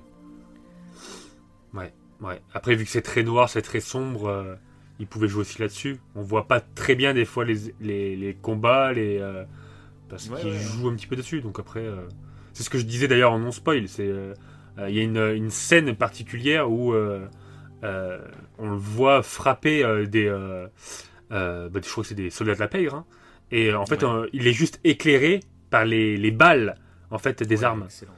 Et c'est c'est les, les, les, comment dire, les, les ah non oui, mystère, tout à fait, c'est les hommes de mystère. C'est vrai. Mais pareil, cette scène, en fait, elle était dans le trailer, ça aussi. Le trailer a montré un peu ah, les scènes cultes. La fameuse scène de la Batmobile où il sort à l'envers euh, avec les flammes, etc. Ça, c'est toujours dommage de, tout mettre dans, dans la bande-annonce. On en avait déjà parlé. Quand il avance et qu'il est éclairé par les balles des, des, des, des flingues, bah, pareil, c'était dans la bande-annonce. Ouais. Il y a des scènes putain de culte, mettez-les pas dans les bandes annonces. Mais clairement, clairement. mais c'est pour ça que des fois, mais on l'avait déjà, on l'avait déjà dit, mais moi je regarde parfois pas les bandes annonces. C'est bah ouais. Parce que je trouve ça dommage. ça dépend, ça dépend parce que euh, genre là on l'a vu bah, avec Spider-Man No Way Home, les gars savaient que les bandes annonces étaient décortiquées et tout, et ils en jouent. Pareil pour Star Wars. Ça c'est bien. Ils jouent avec les bandes annonces. Donc moi je trouve que ça fait partie du film de regarder une bande annonce normalement. Moi, euh, comme je t'ai dit, j'adore quand le, film il dépasse de sa séance au cinéma, qu'il y en ait un peu avant et un peu après, que l'expérience pour théoriser avant un peu et après quoi. Mhm. C'est ça. Et il y a certains studios, bah, surtout Disney, hein, on se rend compte avec Star Wars et Marvel, ils savent très bien jouer avec ça. Que là, le Batman, il t'a montré des, scènes, euh, tu dis mince, mais le fait, je vais vous le découvrir au cinéma directement. Oui. Là, je connaissais les scènes, donc c'est stylé de fou sur grand écran et tout. Et tu le fais, bah, je les avais déjà vus. Il n'y a eu aucune autre scène vraiment qui m'a euh, scotché euh, qu'on n'ait pas vu dans la bande-annonce. C'est vrai, c'est vrai. Après, est-ce que tu as eu. C'est pas imputable à Matt Reeves et au film, quoi. Oui, tout à fait, tout à fait. Est-ce que tu as eu cet effet aussi parfois euh, Je pense pour peut-être que c'était une volonté de Matt Reeves aussi de de faire comprendre ce que comment Batman en fait voit la lumière parce que tu as l'impression que Robert Pattinson, donc le Batman de ce The Batman, il a du mal avec la lumière. Un peu comme les chauves-souris, je pense. Il y a certaines scènes, tu as l'impression que ah, ça lui. pas fait gaffe, d'accord. Ah ouais Il ah, est. je sais pas. Ça, ouais. Et à un moment, il est près d'une fenêtre. Et ouais, et tu sais, il, bah, il plisse un peu les yeux, ah, genre la lumière le gêne. Et, euh, et je pense, hein. Et, et du coup, peut-être que dû à ça, ils ont voulu faire comprendre aux spectateurs, parce qu'il y a certaines scènes où c'est très sombre pendant un moment, et puis d'un coup, bla T'as, je sais pas, t'as les phares d'une bagnole. Et limite, toi, ça te ça t'éclaire ouais. Ok. Et je me suis dit est-ce qu'ils ont pas essayé de faire le lien tu sais entre bah, le The Batman et les spectateurs pour leur faire pour nous faire comprendre ah, voilà. alors oui je, je pense. totalement à côté mais ça se peut ça se peut carrément ouais. parce qu'il y a cet effet là ouais et euh, c'est ce que je t'avais dit que j'hésite à te dire c'est en sortant du cinéma. Ouais. et je t'ai pas dit. Ah non je voulais rien te dire ouais. et ouais voilà. Mais, de toute façon moi je t'ai dit hein, on le dit souvent un film euh, ça s'apprécie en le regardant plusieurs fois parce que justement, chacun, tu vois, va remarquer un truc que l'autre n'aura pas remarqué, on en discute et ça, c'est super intéressant. Ah, c'est pour ça qu'on fait ces émissions. C'est pour ça quoi. mais clairement, mais ouais, euh, et c'est ça que j'ai adoré en fait, euh, parce que tout le long, t'as cet effet-là, je trouve, et t'as bah, les effets qu'on voit évidemment dans le trailer sur les, lumières. Mais t'as souvent ce truc-là, ouais. T'as des transitions où t'es éclairé, et tu dis oula, faut te réhabituer limite à la la, bah, le film est très très sombre hein, globalement. Ah oui, mais clairement. ça se passe quasiment tout le temps de nuit, à part euh, il y a des genre des couchers de soleil quand. Euh, alors je sais pas si c'est la tour Wayne qu'il était où il y a le bas de signal là où il parle des fois avec Catwoman, avec euh, Gordon, etc. coucher de soleil, mais on n'est jamais en plein jour, mais c'est pas plus mal. Tout à fait, ouais. C'est là où Nolan, je trouve, avait peut-être un peu. Remarque, il le faisait dans Begins, qui était très sombre comme dans Begins, mais dans Dark Knight et Dark Knight Rise, je trouve un des trucs tout bêtes, c'est qu'il fait tout le temps jour alors qu'on a avec Batman, tu vois. Oui. C'était le truc qui était un peu bizarre et que j'avais préféré bah, dans BVS par exemple où Batman c'est très sombre et là pareil. Euh, moi j'adore Batman ce côté et même Gotham. J'arrive pas à dire Gotham pourtant euh, on en a parlé il y a pas longtemps je sais plus pourquoi mais j'aime pas trop les films euh, qui présentent bah, dans Star Wars dans l'épisode qu'on a fait sur Boba Fett où j'aime pas trop moi enfin ça peut y aller à petite dose mais les films qui présentent les les bas-fonds qui présentent la la crasse, etc. On le voyait dans Boba Fett avec les, mhm. le côté contrebandier, etc. Je suis pas très fan de ça, mais je saurais pas pourquoi dire. Gotham, euh, bah, c'est vraiment quelque chose. Euh, c'est une ville que j'aime dans sa noirceur, parce qu'il y a un côté un peu gothique de Gotham. Je sais pas. Comme c'est un peu de la dark mhm. fantasy aussi, Gotham. Le côté gothique de la ville, il y a un charme dans sa, dans sa noirceur. Je saurais pas l'expliquer. Il y a que Gotham en plus qui me fait ressentir ça. Ah, puis là, j'ai beaucoup plus Gotham, de mal dans les autres c'est intéressant parce que Gotham, du coup, ne donne pas du tout envie d'y vivre. Ça, ils arrivent à te le faire retranscrire. Ce qui n'est pas le cas peut-être dans Dark Knight où ça fait plus une ville lambda. Là, c'est. T'as pas envie d'y être, limite. Hein. Tu sens. Et d'ailleurs, tu sens vraiment que la ville est au bord du chaos. Tu le sens. ça, j'ai vraiment apprécié. Et c'est pour ça que c'est dommage limite que le Joker de Joaquin Phoenix soit pas dans le même univers.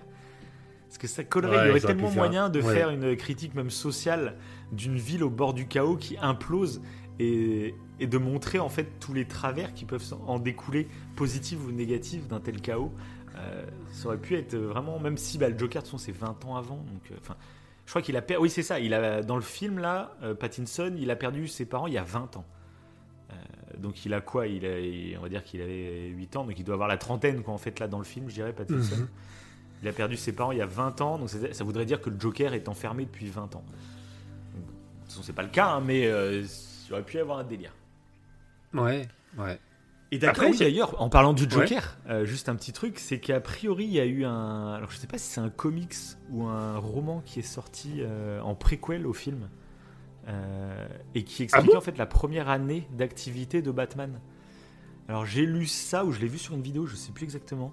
Mais en gros, ça explique un peu qu'il s'est déjà confronté au Joker. Et que le Joker qu'on voit à la fin donc, de ce film, c'est pas le Joker qu'on connaît. C'est un Joker qui lui aussi est à ses débuts. Euh, et du coup, je fais, pourquoi vous sortez ça en, comics, les gars?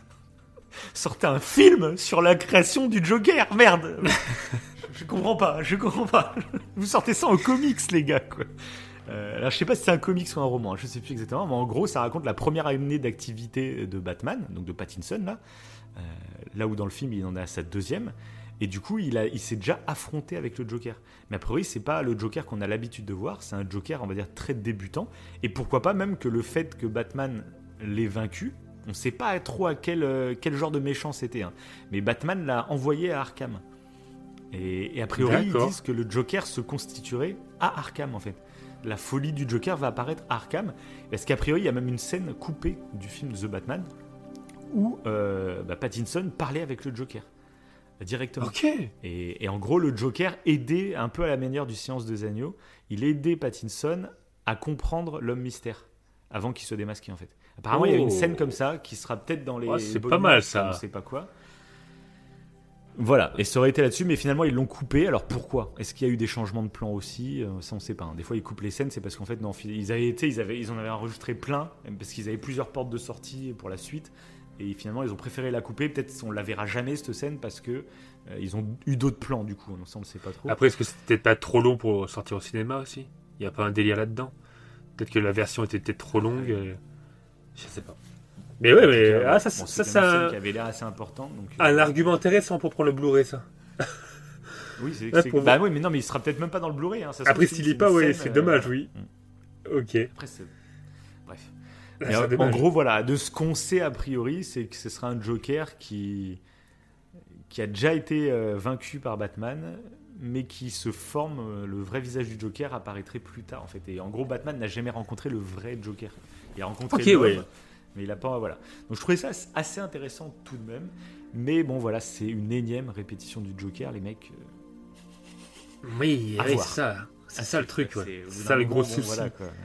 Encore, il laisserait, il laisserait 15 ans entre chaque euh, nouvelle apparition du Joker, mais là, ça commence à s'enchaîner très violemment. Donc, euh, on verra. On verra. Avant, tu sais, S. Ledger, c'était un peu le, la légende, etc. J'ai l'impression qu'il y a eu 36 Jokers depuis S. Ledger maintenant, et qu'à chaque fois, on fait le débat qui c'est le meilleur Joker et tout. Au fait, moment, il y en a 40 des Jokers. Euh, mm. Bref, euh, Catwoman, qu'est-ce que tu as pensé de Catwoman interprétée par Zoé Kravitz? Bah, J'ai bien aimé. Euh, ça faisait longtemps que j'avais pas vu une, une Catwoman du coup. Donc c'était cool, je m'y attendais pas. Alors peut-être qu'on la voit aussi dans la bande annonce. Je m'attendais pas du tout à la voir, pour le coup. Ah d'accord, oui, t'es vraiment y allé, tu y as été. Euh, ah oui, oui, ah, j'aime ça, moi, y aller à y aller à l'inconnu un peu comme ça. Carrément, Et euh, ouais, du coup, je m'attendais pas, et puis, euh, et puis bah, du coup, bah, c'était vraiment cool. Je trouve qu'elle a, elle apporte quelque chose. C'est la fille de Falcon dans, dans cet univers-là, du coup. Ouais, Donc ça, aussi. Alors, je sais pas si c'est dans quelques comics peut-être, mais moi, bah moi, je me suis fait ma culture Batman via les, via les, les jeux. Et du coup, euh, Selina Kyle n'est absolument pas la fille de Falcon. Donc j'ai trouvé ça mhm. intéressant, c'était la petite surprise, le petit clin d'œil. C'est pas ultra important, mais. Ouais, puis tu sens qu'il y a une relation euh, qui naît, mais qu'en fait, euh, euh, bah, Batman va pas, va pas la choisir, quoi. Au lieu de la suivre, il va retourner vers Gotham. Ouais, mais c'est ça, ouais, ça c'est intéressant pour le parcours Ouais. psychologique un peu de Batman. Ouais. Ça, c'est vrai que euh, parce que c'est un. Batman. C'est un Batman, tu le sens avec Alfred quand ils discutent les deux. euh, que Batman, il est vraiment, comme je te dis, que Batman, c'est devenu vraiment Batman. Il n'y a plus de Bruce Wayne quasiment. C'est comme si même sa vie sociale avait totalement disparu. Mhm. Il- qu'il était devenu Batman et Alfred alors ça m'a fait marrer c'est un peu comme dans BVS où Alfred tu sais il parle au Batman de Ben Affleck en lui disant ce serait bien que vous trouviez une copine ou je sais pas quoi. Tu, Oui. tu sens qu'il y a un peu ce truc bon Batou t'es ma- t'es mignon mais t'es un peu trop dark. Fais-toi des potes fais-toi des fais- fais-toi une meuf euh, voilà. Et, euh, et du coup j'ai trouvé ça très intéressant parce que c'est un peu plus c'est moins euh, dans BVS c'est un peu plus sur le ton de l'humour là c'est un vrai sujet qui fait partie de la psychologie vraiment de Batman Ouais, c'est ça. même euh, Alfred et, et- et Bruce Wayne, du coup, s'engueulent un peu. Alors, c'est pas la grosse engueulade, mais euh, il y a quand même. euh, tu sens que c'est pas une relation juste c'est mon nouveau papa ou je sais pas quoi. c'est- Il y a une relation un peu tendue entre les deux. Euh, même si tu sens qu'Alfred il fait ça pour son bien, que j'ai trouvé assez intéressant. Et du coup, ce qui est pas mal à la fin, c'est que. Bah. Pattinson, en gros, il- je veux dire Pattinson. C'est pour reconnaître les Affleck, Pattinson, euh, Michael Keaton et tout. Oui, c'est mieux. reconnaître, hein, vous Ouais. Euh, capté, Pattinson, à la fin, à la fin, il comprend que, que sa manière de faire n'est pas la bonne. Euh, Que finalement, il va créer, en, en ré- en résolvant certains problèmes à sa manière, il va créer d'autres problèmes. Et du coup, il est sur la voie de changer. On voit qu'il est, qu'il est sur le point aussi de s'attacher à quelqu'un. Euh, bah, Céline Kai, je sais même pas s'il il tombe un peu amoureux, je dirais, quand même. Ouais, ouais, je pense, Euh, ouais. Il y a un, un jeu entre les deux. Puis elle aussi, C'est ça. clairement, elle est amoureuse Ouais, de oui, lui. oui, oui, aussi. Il y, a, il y a un jeu, bah, de toute façon, Catwoman et Batman, c'est. Oui, On le sait. tout. Ça, c'est On le sent comics, ça arrive. jeux, Ouais, voilà, c'est euh, ça. voilà. Et d'ailleurs, même, c'est plus sexuel sur certaines œuvres euh, que euh, juste ouais. amoureux. Là, dans ce film, j'ai pas senti trop de tension sexuelle, parce qu'elle est même un peu, euh, ah bah, un peu bisexuelle, Catwoman, dans Mhm. celui-là. Euh, on le voit avec euh, son ami russe. C'est vrai. là, Et, mais en même temps avec Pattinson, donc il y a un peu euh, cette ambivalence. Mais du coup, euh, bah, c'est un truc que j'ai bien aimé, moi, sur cette Catwoman, c'est qu'elle est pas hyper sexualisée. Ça, ça fait un peu du bien aussi. Ouais, c'est vrai. On va me vrai. dire qu'il y a plein d'œuvres maintenant qui le font. On va dire que c'est un peu à la mode de ne pas hyper sexualiser les femmes. Euh, mais je- moi, je la trouve beaucoup plus badass, en fait, comme ça, que euh, avec sa tenue en cuir qui brille. euh, avec... Oui, je trouve en fait ça limite un peu réaliste, en ridicule, en fait. Oui, ouais, voilà, c'est ça. Et genre, va te battre dans une tenue en cuir qui te moule à taquet, qui t'empêche de faire des ça. mouvements amples. Mais en plus, c'est que je la trouve ultra charismatique. Euh, je la trouve moins sexualisée, mais ça veut pas dire qu'elle n'en est pas sexy en fait. Euh, Il y a Tout à cette fait. nuance à faire. Sexualiser, moi je trouve ça un peu vulgaire, ça fait vulgose, ça fait. euh, Ah, on va faire plaisir aux. tu vois et, et moi, ça, moi je trouve ça moins sexy en fait, une femme ultra sexualisée. Euh, c'est vrai, genre une femme qui a des- un gros décolleté avec euh, tout qui dépasse à moitié. bah, je trouve ça beaucoup moins sexy. je trouve ça Ah, beaucoup moins sexy euh, Ouais. qu'une femme qui sait, euh, euh, qui sait apporter une touche de charme et qui a. voilà. Et là, je trouve que c'est le cas avec cette Catwoman en fait. On s'attarde, ouais, du coup, on s'attarde plus à son charisme en fait. Ça joue aussi Mhm. là-dessus, je trouve. Et puis pour le coup, en plus, à se, à combattre très bien. J'aime beaucoup les combats, que ce soit de, Ouais, Catwoman. Bah, ça, c'est une question que j'avais un peu à te poser. Parce que toi, qui es beaucoup plus fan de combat, qu'est-ce que tu as pensé des combats euh, globalement dans tout, euh, dans tout le film? Bah, j'ai déjà bah, pour Catwoman, euh, j'ai kiffé. Et là, pour le coup, c'est réaliste parce qu'elle est pas dans une tenue qui la sert. Donc, euh, euh, c'était plutôt kiffant. Après, on voit surtout des combats de Batou. Et bah, Batou, c'est ce qui m'a marqué dès le départ. Je trouve que c'est plutôt réaliste. Les impacts et C'est tout. euh, c'est du self défense un peu, non? Ouais, clairement, ouais. Après, ouais, tu sens qu'il est rigide. direct, euh, Il est Ouais. très rigide. Et si, ah si, c'est ça que j'ai apprécié. Et qu'on voit pas peut-être partout. Il y a un truc Mhm. plutôt réaliste, c'est qu'il est assez rigide dans sa tenue. Et tu sens que c'est une Mhm. tenue qui le protège. Et du coup, il se prend des Ouais. coups.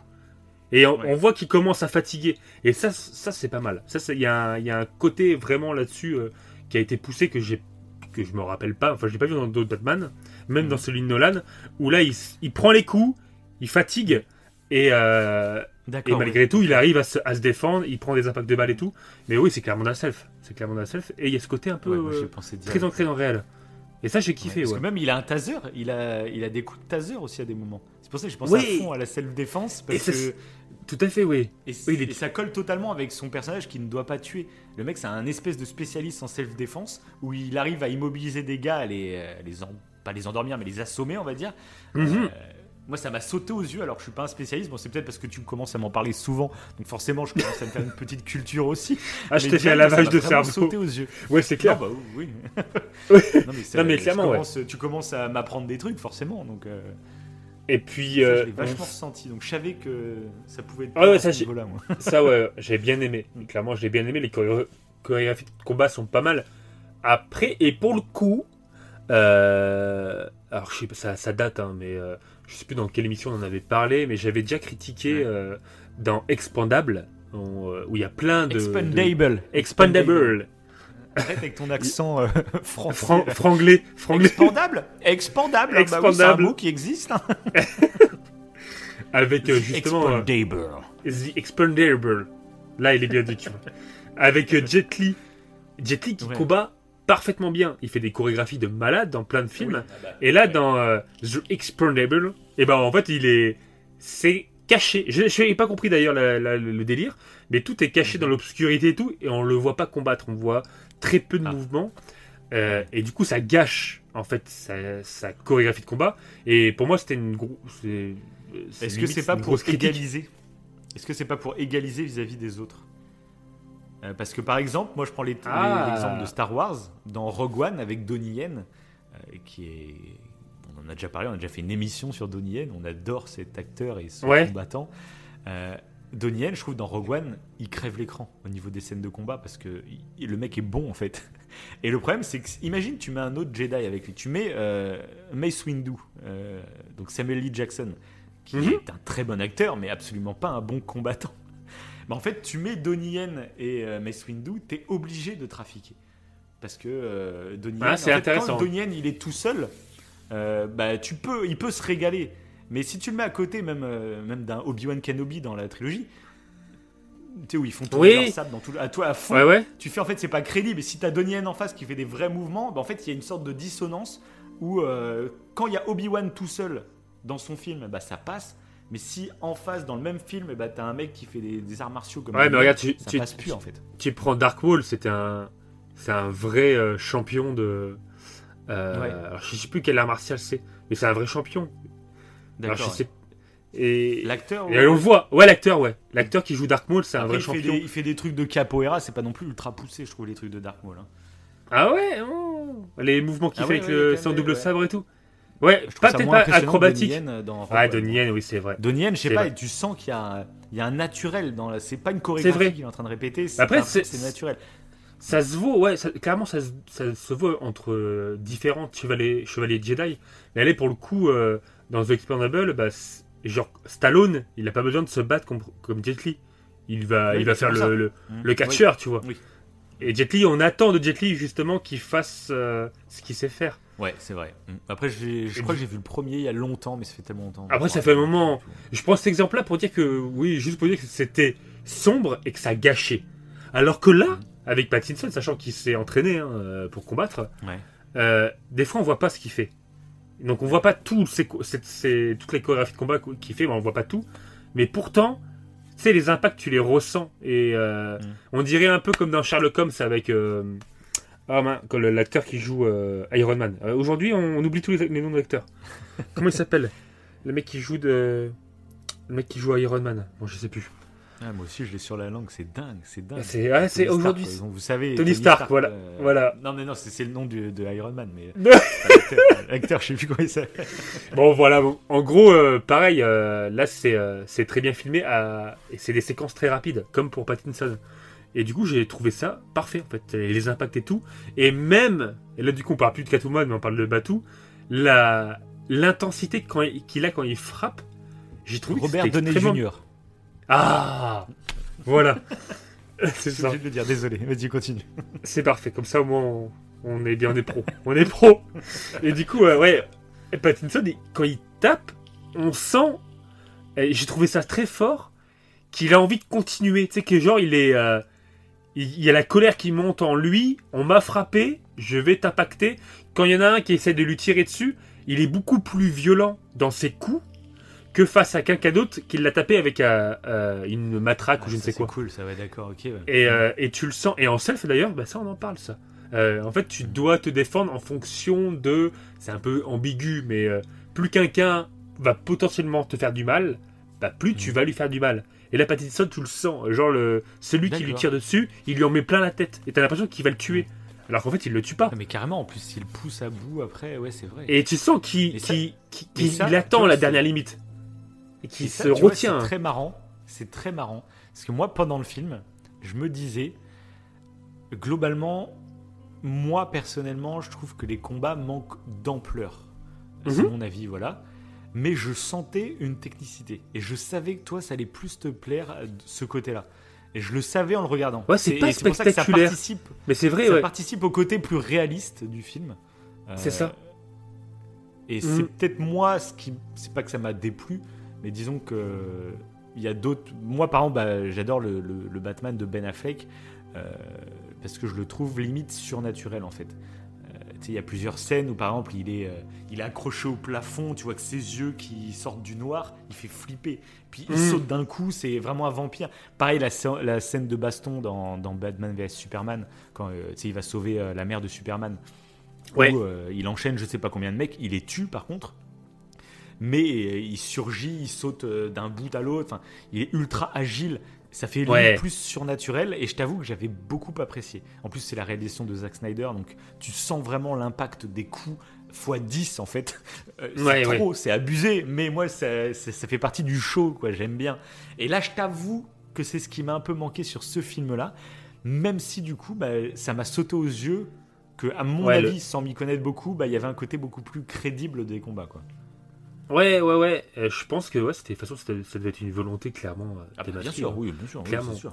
Clairement, parce que t'as as, les combats, du coup, qui, que- mais je suis d'accord avec toi, c'est pas, tu le vois pas faire des gros saltos, des machins et tout. euh, Il y a pas, c'est pas spectaculaire. Sa- Salto, fallait faire. Qui te fait Comme truc de kung fu, c'est Batman. oh Non, mais tu le vois dans le jeu. euh, Peut-être dans le jeu, il a quand même, il sait faire quelques acrobaties quand même. Euh. Après, ce qu'il faut Alors dire aussi, c'est que c'est un Batman euh, en début de carrière. Là où Aussi. le Batman de, de Affleck, c'était en fin de carrière. Donc là, par exemple, même dans le film, il a pas beaucoup de gadgets et tout. Moi, j'ai beaucoup aimé le fait de le voir quand il rôde dans la nuit pour euh, le soir pour trouver des potentiels criminels. Et ben en fait, il traîne en capuche avec un sweat et un capuche et il a son costume dans le sac à dos. Et ça, j'avoue que c'est un côté de Batman que j'ai quasiment jamais vu moi. Alors peut-être que dans les Mmh. comics et tout ça existe, mais moi personnellement ça c'est plus un truc que je rallierais à bah, justement Peter Parker et Spider-Man. Et Ouais, tout à fait. J'adore chez Spider-Man. C'est ce côté euh, j'ai mon costume dans mon sac à dos et puis je suis dans la rue, je suis comme quelqu'un comme tout le monde. Et là on a un peu ce côté, mais version dark, version Badou. quoi. Lui il traîne la nuit sous la pluie, et il a déjà son maquillage noir autour des yeux. Et, Oui. euh, et j'ai- ça j'ai vraiment beaucoup aimé. Et c'est ce qu'il faut pas oublier, c'est que c'est un Batman avec deux ans d'existence et que si c'est une trilogie, le Batman qu'on connaît avec tous ses gadgets, parce que moi ce que j'aime bien dans Batman, c'est ses gadgets aussi, un peu à la James Bond finalement. mm, oui, là, le- oui. euh, chaque gadget, euh, t'as Alfred qui lui parle dans, euh, dans l'oreillette et qui lui dit Bon, je vous ai préparé un nouveau gadget qui va vous servir. Et ça, moi je kiffe aussi, ça fait partie de Batman pour moi. Et euh, donc j'attends de voir aussi. Et, et du coup, je suis content d'avoir eu un Batman comme ça dans celui-là, parce que c'est le premier de la trilogie, donc si c'est une trilogie. Du coup, Oui. Bah, c'est la première fois que je découvre un Batman aussi bas de gamme finalement, qui a ses débuts, même si son costume, du coup, je trouve qu'il est un peu. trop- C'est peut-être aussi le. Tu sais que je te disais que ça faisait un peu trop clean, qu'il n'y avait pas de traces d'impact et tout. C'est peut-être le côté, c'est un Batman tout jeune, mais pourtant, euh, le costume, il est. euh, il pourrait avoir 10 ans, 15 ans d'expérience, et le, le costume, il est nickel, quoi. hein. C'est Ouais. déjà ultra sophistiqué, t'as l'impression et tout. Oui, ça résiste aux balles et tout. Euh, D'ailleurs, pourquoi pas lui. kiffer en fait qu'ils assument le truc jusqu'au bout. Et un peu un peu tu sais comme Peter Parker dans les dans le premier film de Sam Raimi où c'est un costume un peu à l'arrache tu vois. Et c'est dans pas mal de Spider-Man hein, que le premier costume de Peter Parker c'est à l'arrache. Euh, et j'aurais pourquoi pas kiffé en fait que dans ce film là on ait un Batman à l'arrache en fait. Après il est riche donc c'est moins compréhensible. Peter Parker c'est un étudiant qui a pas de thunes donc Ouais, il se fait son ouais, oui, comme il peut tu vois. Là bon c'est vrai que c'est un mec qui est, qui est blindé de toute façon donc euh, Pourquoi, pourquoi pas Parce qu'il y a la Batmobile qui a été un peu critiquée. euh, Ouais. Parce qu'elle n'est pas ultra mais pour- sophistiquée. Ouais, c'est clair. Mais après, elle est, elle est, elle est ancrée peut-être aussi plus dans le réel. Alors, je sais pas. Aussi. Et après aussi, pas. un début aussi. C'est un début. Peut-être que justement, Voilà. il a fait des erreurs. aussi, ouais. voilà, il l'a il a complètement foutu en l'air sa Batmobile dans celui-là. Donc peut-être que justement, et Bah. la Batmobile va s'améliorer euh, avec ce qu'il a vécu. Peut-être en fait. aussi, ouais, voilà. Bah, il y a un truc que j'ai kiffé, moi. C'est euh, toujours pour ce côté un peu ancré dans le réel. Euh, du coup, on avait carrément dévié sur Batou. Oui, À côté Catwoman, on l'a, on l'a viré. On l'a, on l'a viré. non, mais c'est-. Mais euh, Batou, un autre truc qui fait qu'il est ancré dans, dans le réel, c'est quand il décolle, et c'est pas des ailes qui se déploient, ouais, il est en wingsuit. Ouais, et, c'est vrai. et c'est assez, assez badass. hein. Moi, j'ai bien kiffé. Parce qu'en plus, il s'éclate par terre. On sent qu'il maîtrise Ouais. qu'à moitié. Euh, Après, c'est pas bah, mal. bah, c'est bien pour un début parce que tu montres qu'il y a cette idée, euh, tu vois, qui se loupe en plus. Après, moi, je t'avoue que un vrai Batman qui déploie ses ailes, même si c'est moins réaliste, c'est putain d'iconique, quoi. Euh, ah, peut-être qu'il le fera après, du impressionnant. coup, ouais. Oui, Ouais, voilà, c'est ouais. ça, c'est pour ça. Mais moi, je trouve ça impressionnant. Mais au contraire, je pense qu'il le fera après et que c'est prévu. Euh, c'est pour Mm. ça que là, le wingsuit, il s'est foiré. C'est parce que comme si, tu sais, un peu comme pour la Batmobile, il a foiré. La Batmobile, elle, est- elle est foutue. Euh, je pense que justement, ce film sert à euh, le film d'après. Bah, J'aurai des modifications et petit à petit, à la fin peut-être du troisième film, on aura le Batman. euh, Ouais, ultime, ouais. Tu vois, qui s'est formé tout au long des trucs. Et mais voilà, moi c'est vrai que le Batman, moi c'est, bah, en plus quand j'étais gamin, c'était le cas dans le dessin animé, c'était ultra iconique et j'avais le jouet de Batman avec ses, justement, il avait sa cape, mais si tu dépliais dans le dos, bah t'avais des ailes de chauve-souris et Ouais. j'adorais le faire voler et tout. Et du coup je trouve ça ultra impressionnant. C'est ce que j'aimais dans le Batman de, de Ben Affleck, c'est qu'il y a ce côté euh, presque surnaturel mais avec des moyens techniques, tu vois. Euh, T'as l'impression, c'est une mise en scène qui t'impose Batman pour te faire Mm. peur. Il t'impose un côté surnaturel parce que toi, les gens, ils ont peur parce qu'ils prennent vraiment pour une sorte de vampire, tu vois. Euh, alors que c'est, il y a une explication, on va dire scientifique, même si c'est de la science-fiction, bien entendu. Euh, T'as une soi-disant explication gadget, tu vois. Et ça, Mhm. moi, j'aime bien. Et là, bon, là, c'était vraiment euh, full euh, premier degré, euh, un peu comme le Bale de de Nolan finalement, où Oui. bah, sa, te- sa tenue, on dirait une tenue de CRS, tu vois. euh, la Batmobile, c'est vraiment pensé sur des vrais véhicules de l'armée américaine ou je sais plus quoi. Il y avait tout un délire là-dessus. Sur la Batmobile de Nolan, c'est vraiment. Je crois que ça reprend ouais, des codes d'une voiture de l'armée américaine. Il y avait un délire comme ça. Ouais, Donc c'était vraiment ancré dans le réel, genre, euh, Ouais, voilà. Ouais, c'est ça. Euh, Donc là, moi, j'aimerais bien qu'ils arrivent à faire un peu la transition. Où t'as un mélange des genres un peu. Euh, pourquoi pas? Ouais, qui qu'on commence très ancré dans le réel et après ça part dans quelque chose entre guillemets, Ouais, pas tu- fantastique. trop, tu- ça devient de la Ouais, voilà. science-fiction. Pas fantastique, voilà, c'est de la science-fiction. Tout à fait. Ouais. Tout à Parce fait, que par contre, le côté détective qu'ils ont donné à Batman, merci. Vraiment, Ah ouais, merci. Ça, c'est quelque chose qui est très présent dans les jeux vidéo, euh, que je surkiffe dans les jeux vidéo. Euh, et là, merci. En fait, c'est la première fois qu'on le voit en film, tout bêtement. Parce que c'est vrai que Mhm. c'est quelque chose qui était totalement passé, à, je sais pas pourquoi, parce que vraiment dans les comics, c'est ultra présent. Alors moi, j'ai Mais il a un côté Sherlock, de hein. comics. Sherlock Holmes. je Ouais, trouve. euh, Ouais, mais alors souvent il est aidé par ses gadgets aussi. Là, du coup, dans le film, Ouais. c'est vraiment son intelligence pure, donc euh, c'est c'est très cool. Euh, mais euh, mais c'est vrai que c'est pas du tout présent dans les autres films. Et donc moi, ouais, en comics, j'en ai juste lu deux. J'ai lu euh, The Killing Joke, comme beaucoup de monde. Ah oui, C'est une des meilleures prestats Avec- du Joker. ouais. Et j'ai lu euh, la première partie de La Cour des Hiboux, qui est ultra réputée. Je pense qu'il faut que je me trouve la collection complète, parce que j'avais commencé, mais alors, moi, c'est le gros problème que j'ai avec les comics, c'est qu'il faut un budget, en fait. C'est euh, Ouais, ouais. Chaque comics, bah, tu payes ça 15 euros euh, comme un livre normal, sauf que Ah, moi, J'ai le même problème avec les, en avec les une mangas. demi-heure, euh, ouais, en une demi-heure, j'ai fini le bouquin et je fais bah 15 euros. Et puis euh, t'as l'impression que t'en as pas assez pour euh, tes 15 euros en fait. Et du coup, bon, par contre, ce qui est très bien, c'est que là, par exemple, la cour des hiboux, je sais que c'est un, un arc narratif ultra connu. Et du coup, il y a maintenant, il y a des bouquins qui regroupent toute la, tout l'arc négatif. Ah tout l'arc tout euh, l'arc narratif. Ouais. euh, et du coup, Ah, c'est t'achètes bien, ça. un gros bouquin, tu le payes peut-être 20, 20, 25 euros, mais au moins, euh, Mais t'as t'as une tout, vraie quoi. BD avec euh, 200 Ouais. pages, ou trucs comme ça. Il faudrait que je me le fasse, parce que moi, j'avais fait l'erreur, du coup, d'acheter le premier tome euh, de la Cour des Hiboux. C'était vraiment l'intro, quasiment. euh, et du coup, bah, ça m'avait saoulé, parce que, bah, en fait, tu lisais une intro, et t'avais mis 15 balles. Tu fais, bon, bah, c'est sympa, mais... Et je me dis, il va y avoir combien de tomes derrière pour que j'ai l'histoire complète? Ça va me coûter 500 balles d'avoir le tout.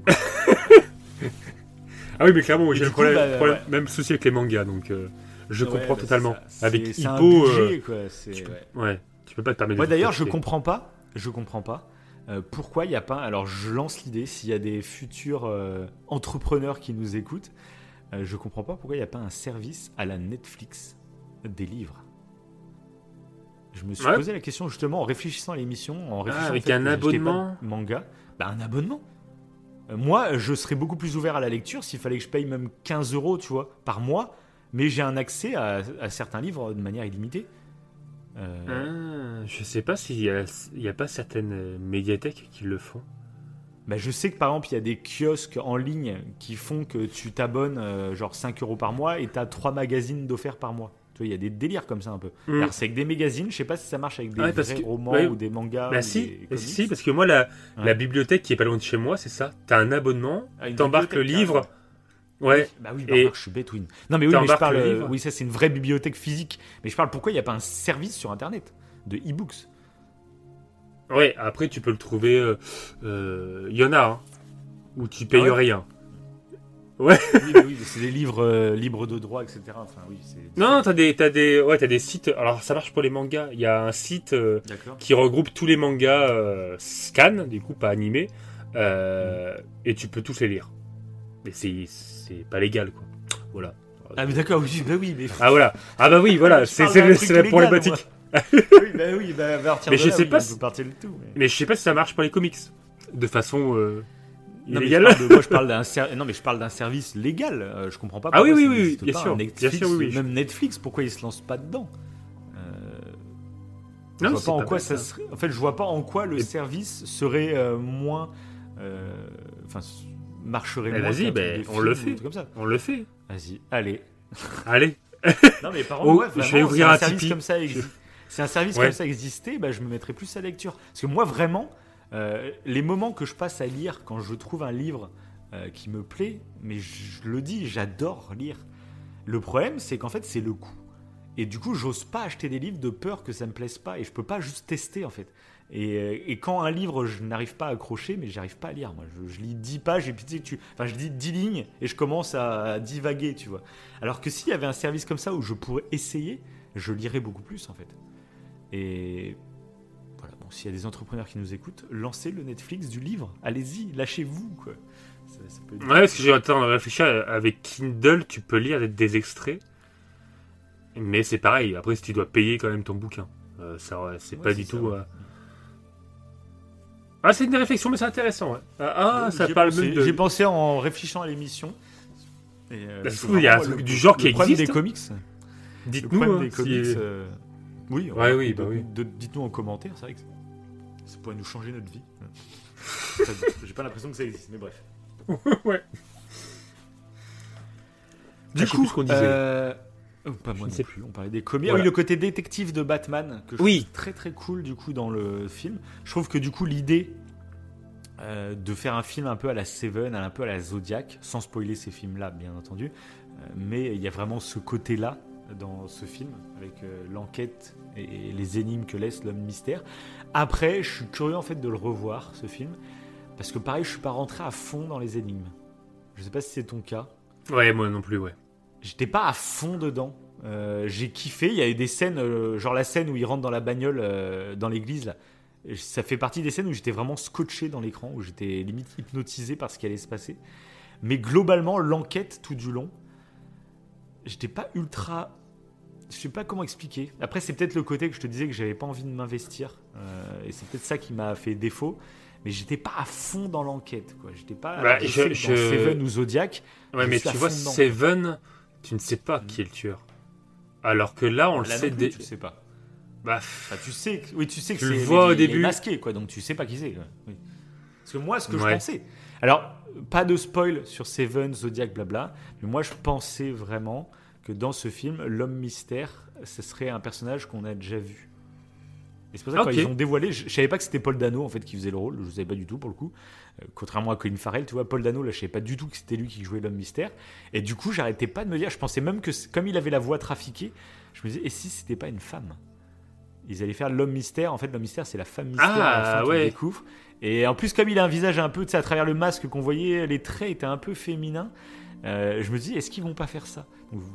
Et en fait, pas du tout. Ça aurait été pas mal. Et- Ça aurait été pas mal en vrai. Et ouais. du coup, quand on a découvert que c'était un illustre inconnu, du coup, moi, j'ai trouvé que ça a perdu un peu de force au niveau de la narration euh, dans ce genre de thriller. Euh, de découvrir finalement, bah, en fait, parce que dans ce genre de thriller, ce qui est cool, c'est qu'en fait, de te rendre compte que l'énigme, euh, t'aurais pu la résoudre avant euh, bah, Batman ou avant le détective, euh, en remarquant, euh, par exemple, un partenaire de combat, enfin, un, Mhm. un mec que tu as croisé, un témoin que tu as interrogé. Toi, c'est ça qui fait la force de ce genre d'enquête. C'est que c'est un mec que tu voyais depuis le début qui finalement est le tueur, tu vois. Après, je m'étais vraiment lancé dans ce film en me disant que ça allait être ça. Et je trouvais ça parce que moi, j'y avais pensé depuis longtemps avec l'homme mystère. Euh, depuis les jeux Arkham, je me disais, mais l'homme mystère, il y a un potentiel de dingue pour faire un film de ce genre-là.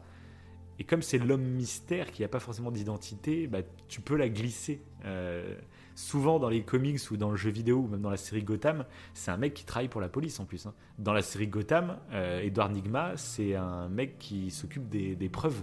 Et du coup, il, il en joue pour trafiquer un peu les, les- les preuves, etc., que la police trouve. Enfin, il y a tout un délire là-dessus. Et du coup, c'est pour ça que je pensais vraiment que ça allait être un mec de la police qui allait être euh, l'homme mystère. Et qu'il y aurait la révélation. Ouais, ça aurait été marrant que ce soit le flic qui demande euh, à Batman de l'aider. tu sais. Alors je sais plus quel acteur c'est. euh. James Gordon. Ouais. Euh, Ça peut être. euh, C'est Ah. Gordon qui, qui vient demander à Batman de l'aider et c'est lui-même qui fait les énigmes.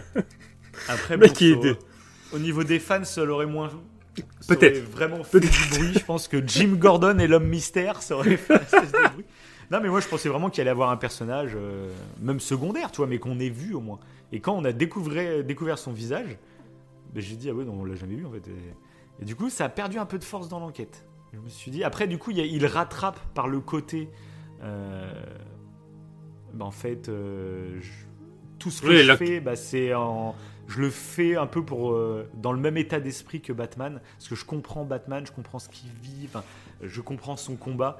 Du coup, j'ai trouvé ça très cool. Oui, parce coup, que l'enquête n'était pas enquête. terminée. C'est ça qui était pas mal. C'est Mm. qu'il était enfermé et qu'en fait tout n'était pas encore résolu. Il y avait encore des énigmes à découvrir malgré que qu'on sache qui il était. Et ça c'est pas mal. Mm. Ça c'est pas mal que ce soit Ouais. en cours de route. euh. Mais bon. euh, Même, façon, mais même la oui. fin, la fin quand euh, Mhm. finalement ce qu'il voulait c'était faire du bruit, enfin créer une catastrophe, etc. Ouais. Et qu'à la fin il est finalement déçu parce que bah, c'est Batman qui a pris la lumière, contrairement à lui. Et Batman l'a pris de, il a pris la lumière en changeant. Et du coup, l'homme mystère se rend compte que Batman finalement n'a pas la même vision du monde que lui, euh, n'est pas aussi vengeur. Parce que l'homme mystère finalement il tuait des ripoux. Donc il avait l'impression de, de, de- de mener une vraie quête euh, qui avait du sens. Ouais. Et quand il voit que Batman finalement bah, devient le héros de la ville à la fin du film euh, en sauvant des gens, etc., il est limite déçu euh, parce que son plan a pas échoué, mais un petit peu. Finalement, on parle presque pas de lui, on parle que de Batman. Et ça aussi, un message du film, c'est de montrer que des gens qui font des, des actes héroïques peuvent prendre la lumière. Alors, c'est absolument pas le cas dans la réalité. hein. On parle beaucoup plus des, des tueurs tout que à des fait. victimes, souvent. Mais, euh, mais là, voilà, un héros, c'est lui qui a pris toute la lumière et c'est ce qui rend le plan du l'homme mystère finalement. Il n'est pas content à la fin, mais pareil, j'ai trouvé la fin. Voilà, en plus, comme il y a le Joker, tu vois, j'étais mitigé sur tout le. Ouais, moi aussi. Et puis après j'ai. Tu vois, euh, je amer me. Je ne me souviens pas de pourquoi euh, l'homme mystère voulait absolument qu'il y ait le chaos, juste qu'il voulait raser Gotham. Mais je trouvais intéressant qu'il s'attaque à des personnalités vraiment Et c'est vrai, euh, corrompues. euh, Et pourquoi il a voulu, en fait, tuer un maximum d'innocents, même via en fait ses sbires. Et ça perd un peu bah, de. Alors, il me semble. Alors, c'est vrai que ça, tu vois, ça mériterait un deuxième. C'est vrai que j'ai complètement éludé cette partie-là du film. et je sais Et pas pour pourquoi moi, en fait. C'était un peu de bah, faire. Il y, a- il y a certains méchants, même on le voit même dans des groupes très euh, revendicatifs euh, dans la vie réelle. C'est Mhm. qu'en fait, euh, pour reconstruire quelque chose de stable, il faut d'abord passer par le chaos et l'effondrement. Ouais. Et c'est une fois qu'on aura provoqué même ce chaos, qu'on pourra reconstruire derrière. Et j'ai l'impression que c'est un peu ça, mais je suis pas sûr. hein, je... C'est vrai que j'ai, je suis passé un peu à côté de la fin, du coup peut-être à cause de tout ça. Faudrait que je le revoie pour vraiment me faire une idée plus précise. Mais pour moi, c'était un peu ça. C'était je provoque le chaos total. Gotham, euh, toute façon, Gotham, vous voyez, c'est tous des pourris. Euh, même Bruce Wayne, le gentil petit orphelin tout riche, bah, au final, euh, ses parents, on se rend compte qu'ils Ouais. ont trempé dans des trucs un peu louches et tout. Donc tout le monde est pourri, donc il faut faire sombrer la ville pour pouvoir repartir derrière. Je crois qu'il y avait un délire un peu là-dessus. ouais. Ouais, je pense, hein, je pense que ouais, effectivement, t'as t'as raison. Parce que Mais du coup, je pense ça perd un peu de sa volonté, de sa volonté de départ. De, il montre à tout le monde tous les ripoux, tous les, euh, tous les mauvais. Ah, bah, euh, oui, mais, c'est- oui, mais après, mais coup, il je trouve ça assez intelligent. euh, un peu bah, ce qui me faisait penser au Joker, c'est que tu peux avoir une cause totalement noble, mais le faire de manière totalement malsaine. Euh, finalement, es encore en, en pensant agir d'une façon Oui, c'est sûr. bah, c'est sûr. tu, tu crées des actes encore plus horribles que ceux que tu condamnais. Et c'est Batman s'en rend compte et l'homme mystère lui ne s'en rend, compte- s'en rend pas compte et bascule dans une. Il a créé son groupe un peu à la Fight Club quoi finalement. Ouais, Ça mais trop. à ça aussi à Fight Club. Mais trop. Et euh, Ouais. Mais bref, du coup, moi j'ai trouvé ça quand même intéressant, mais après je suis pas sûr de la fin. euh, Enfin, moi il y avait un mélange de plein de trucs. À la fin, c'était un peu brouillon, je dirais, quand même, euh, globalement. Mais à Ouais, revoir. ouais. À revoir. Ouais, mais à revoir. À revoir, parce qu'après, par contre, Batman, pour le coup, j'ai vraiment kiffé. hein. Même la, la prestance qu'il a quand il arrive, même Ah dès le départ, hein, quand il affronte les pseudo-jokers, parce qu'ils ont un peu des maquillages Oui, de clown, tous les skinheads. Ça m'a fait un peu bizarre. Ben, remarque maintenant, parce que le Joker, Ah, du je- coup, on le sait après qu'il existe. Donc euh, on sait pas Ah, ouais, oui, c'est sur vrai. Gotham. On n'a pas la, ça fait penser, ça sur Gotham. Du coup, Ça fait penser au Joker de, de Joaquin Phoenix. de... Oui, c'est clair. ouais. Mm. Bah après, Ah, le Joker de Joaquin Phoenix, ce qui était super intéressant, c'est que par exemple dans les jeux vidéo, euh, la- les troupes du Joker, euh, pareil, ils sont déguisés en clown. Et, Ouais. et ce qui était super cool dans, dans le film de Joaquin Phoenix, c'est qu'on nous expliquait pourquoi des gens rejoignaient ce Mmh. diable. Euh, Tout à fait. On comprenait du coup que c'était des gens en colère sur la société, etc., qui le rejoignaient euh, par revendication quasiment. Et, euh, et c'est ça qui était génial dans ce film, c'est que les mecs que j'affrontais dans le jeu vidéo, que je prenais juste pour des sbires, pourquoi ils sont déguisés en clown, pourquoi ils suivent aveuglément un tel taré tu- dans le jeu, t'en sais rien, c'est juste des sbires que tu vas défoncer. Et là, le film de Joaquin Phoenix donnait ça. T'expliquais ça, donc ouais. là, de revoir des mecs euh, déguisés comme ça, du coup, ça donne. Tu dis, j'ai envie de savoir ce qui s'est passé dans la première année de Batman. en fait. Ouais, mais trop. Qu'est-ce qu'a été l'impact du Joker? Alors c'était pas encore vraiment le Joker Mais du coup, est-ce qu'on l'aura un jour? Je pense pas, pour le coup. c'est un peu bizarre. Ça a l'air passionnant à votre histoire du Joker que vous avez fait. On le saura jamais. On ne le On saura le saura jamais. dans un comics. euh. Mais ouais, ouais, après, bah, du coup, euh, le Batman, quand il arrive à ce moment-là, euh, il a une... Ouais, j'ai trouvé qu'il y avait une prestance. Tu le vois, t'entends les bruits de pas. Les bruits de pas Ouais, dans le noir. Et ça, j'ai kiffé. Ah non, Comme je disais en partie non-spoil, le côté un peu western, le cowboy qui arrive pour euh, là, faire régner la Au loi. début, j'ai bien kiffé le fait qu'il explique que son bat signal. C'est vrai que souvent il y a un bat signal, tu sais, dans les dessins animés, ça fait un peu. Mhm. J'ai mis un bouton, allez, faut que tu viennes. euh, allez, viens là, Batman. hein, je Et en fait, j'ai trouvé ça trop bien comment il traite dans le film en disant qu'en fait, le bat signal, euh, c'est pour montrer que je suis en train d'être en activité dans la ville. Et que si- s'il y a un criminel qui est en train de faire un délit, bah direct, il va se dire. Attends, si Batman Ouais. activité, est-ce qu'il est pas en activité envers moi en fait? Et du coup, il flippe et il perd ses moyens et euh, soit il fuit, soit il est, complètement perturbé, Ben- il va se faire battre. euh, voilà. Et il regarde dans l'obscurité. En fait, les, les, on voit certains. euh, Il y a un voleur, je crois, à un moment donné, qui regarde dans, dans, un, dans un coin de rue. Et il voit que c'est noir. Et c'est rempli d'obscurité. Et ça le fait peur. Ouais, il se barre. Mm. Et j'ai bien aimé ce. ouais, ce- En fait, il, il crée un peu une pression en fait, sur les. euh, sur les, bah, sur les voyous. Il peut pas être partout, comme il dit, c'est vrai, il peut pas être partout. Mais euh, avec ce bas de signal, en fait, au-delà de l'appeler, bah, ça crée, Ah, ça ça, crée le ça. sentiment C'est qu'il pas peut mal, être partout. Quoi. Ouais. Voilà. ouais. trouvé ça très très cool. ouais. Il joue sur la peur, quoi. Là, c'est pas mal. Bon, du coup. euh, Mais c'est ça qui va être la peur, il a créé The. Riddler. Oui. C'est ça qui va être intéressant sur la suite, c'est que, de toute façon, Batman, c'est ça, il joue sur la peur. Euh, ça, c'est dans tous les Batman, c'est ça, c'est pour ça qu'il est en chauve-souris, de toute façon, c'est- il joue là-dessus. Mm. Mais du coup, ce qui est très intéressant pour éventuellement des suites, c'est que là maintenant il a changé de psychologie. Mais je pense qu'il va continuer à jouer avec la peur, mais il faut qu'il euh, joue différemment, qu'il soit moins lui-même dans la vengeance en fait. C'est que psychologiquement, c'est lui qui doit changer, peut-être pas forcément l'appréhension que les gens ont de lui. C'est ça va être intéressant de voir comment. Parce que là, on est au moment où il a compris qu'il faisait fausse route, mais finalement, on ne sait pas ce qu'il va faire par la suite. Comment il va évoluer. Il a compris qu'il fallait qu'il change, mais on ne sait pas comment il va changer et qu'est-ce qu'il va faire pour changer. Donc, c'est Ouais. faut vraiment qu'il y ait une suite pour que peut-être ça devienne vraiment culte, quoi. Mais pour le moment, voilà, à voir. Ouais, ouais, c'est ça. C'est ça. Et j'espère que du coup, si Matt Reeves y part là-dedans pour son premier film, j'espère qu'il a une idée de où il veut le faire, euh, où il veut l'amener en fait. Si tu te soulèves ce genre de sujet, j'espère qu'il a une réponse. J'espère qu'il va nous montrer. euh, Ouais, ouais. Très intéressant en fait, euh, de montrer. euh, parce que c'est très facile de dire, euh, t'as peut-être des idées nobles, mais la façon de le faire n'est pas la bonne. C'est facile de le dire. Ça, on le voit partout, dans toutes les émissions, euh, même politiques ou quoi. C'est très facile de critiquer, de dire ce que tu fais, c'est pas bien, c'est pas la manière qu'il faut le faire. Ok, on est d'accord, mais, quelle est la solution C'est là que c'est un- c'est là que c'est important Ouais. en fait. C'est qu'on fait quoi alors du coup? Et ça peut être intéressant si Ouais, la et surtout, ouais. euh, va là-dedans. Et c'est ça, et en plus, s'il a cette solution, est-ce que cette solution qu'il qui, l'aura trouvée, est-ce qu'il va la tenir dans le temps face peut-être à un imagine- méchant qui va le bah faire oui. virer? Et ça, ça peut être En cool. plus, bah, double face dans le deuxième épisode. Ouais. Donc forcément, c'est un mec ultra. Peut-être qu'il justement. Bah après, faut pas que ça fasse redite avec Dark Knight quoi. Mais c'est ça le problème aussi, ouais. Mais en fait, on revient à problème. ce ouais. que tu disais à la base, problème? C'est que... C'est le problème de Dark Knight, c'est faut pas que ça fasse redite. Ça fasse redite. Je pense que bah, s'ils prennent double face, euh, forcément, il y a le côté euh, le chevalier blanc qui va arriver. Et peut-être que Batman va. Mais ça va faire redite avec Dark Knight. hein. Limite, tu peux, tu peux coller Dark Knight à la, à la suite de The Batman. Parce que la réflexion que pourrait avoir euh, euh, le Batman de Pattinson dans le 2 pourrait être exactement la même que Christian Bell a dans Dark Knight, en fait. hein Ouais, ça, ça correspondrait, hein, le côté où dans Dark Knight, il se rend compte euh, que le peuple a besoin de symboles héroïques et lumineux pour, euh, pour aller de l'avant positivement. Et du coup, euh, ouais. Bah, on, on- on va ouais c'est ça. On verra bien, de toute façon.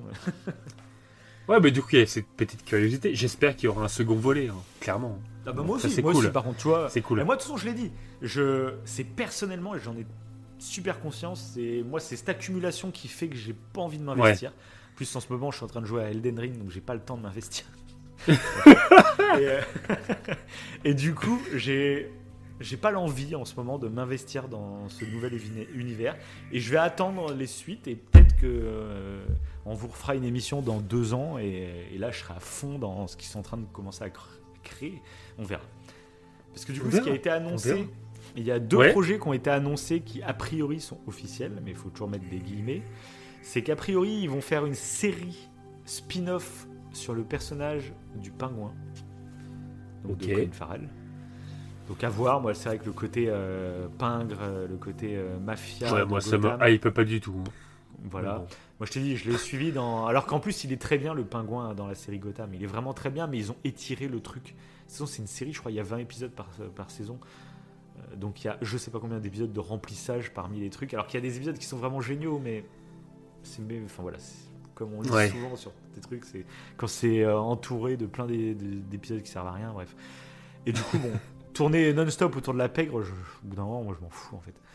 Et. euh, mais du coup, il y a une série qui a été annoncée hein, sur autour de Colin Farrell et du pingouin.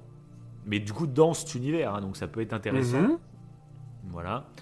Et il y a une autre série qui, par contre, me hype beaucoup plus, que je suis très curieux.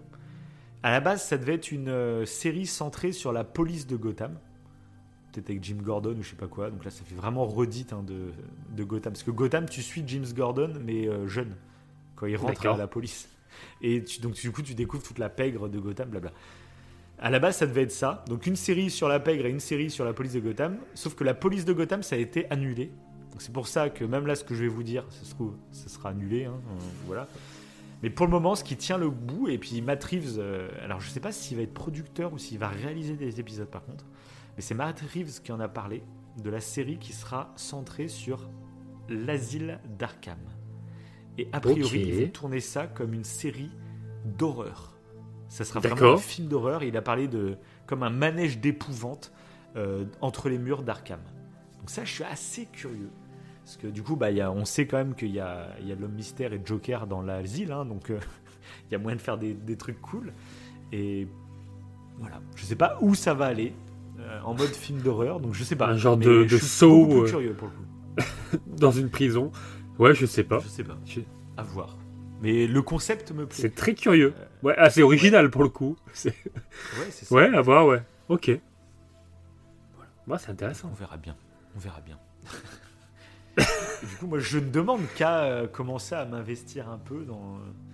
Et c'est la force de Marvel. C'est Marvel, ils font des films très moyens, mais comme c'est un univers interconnecté, bah en fait, ça gagne en intérêt de ouf parce que Mhm. tu commences à t'investir et t'es t'investis émotionnellement. Ah bah oui, bien ça. sûr, ouais. Que là, euh, moi, je te jure, là vraiment, je l'ai senti, hein, ce coup de pff, encore un nouveau Batman et...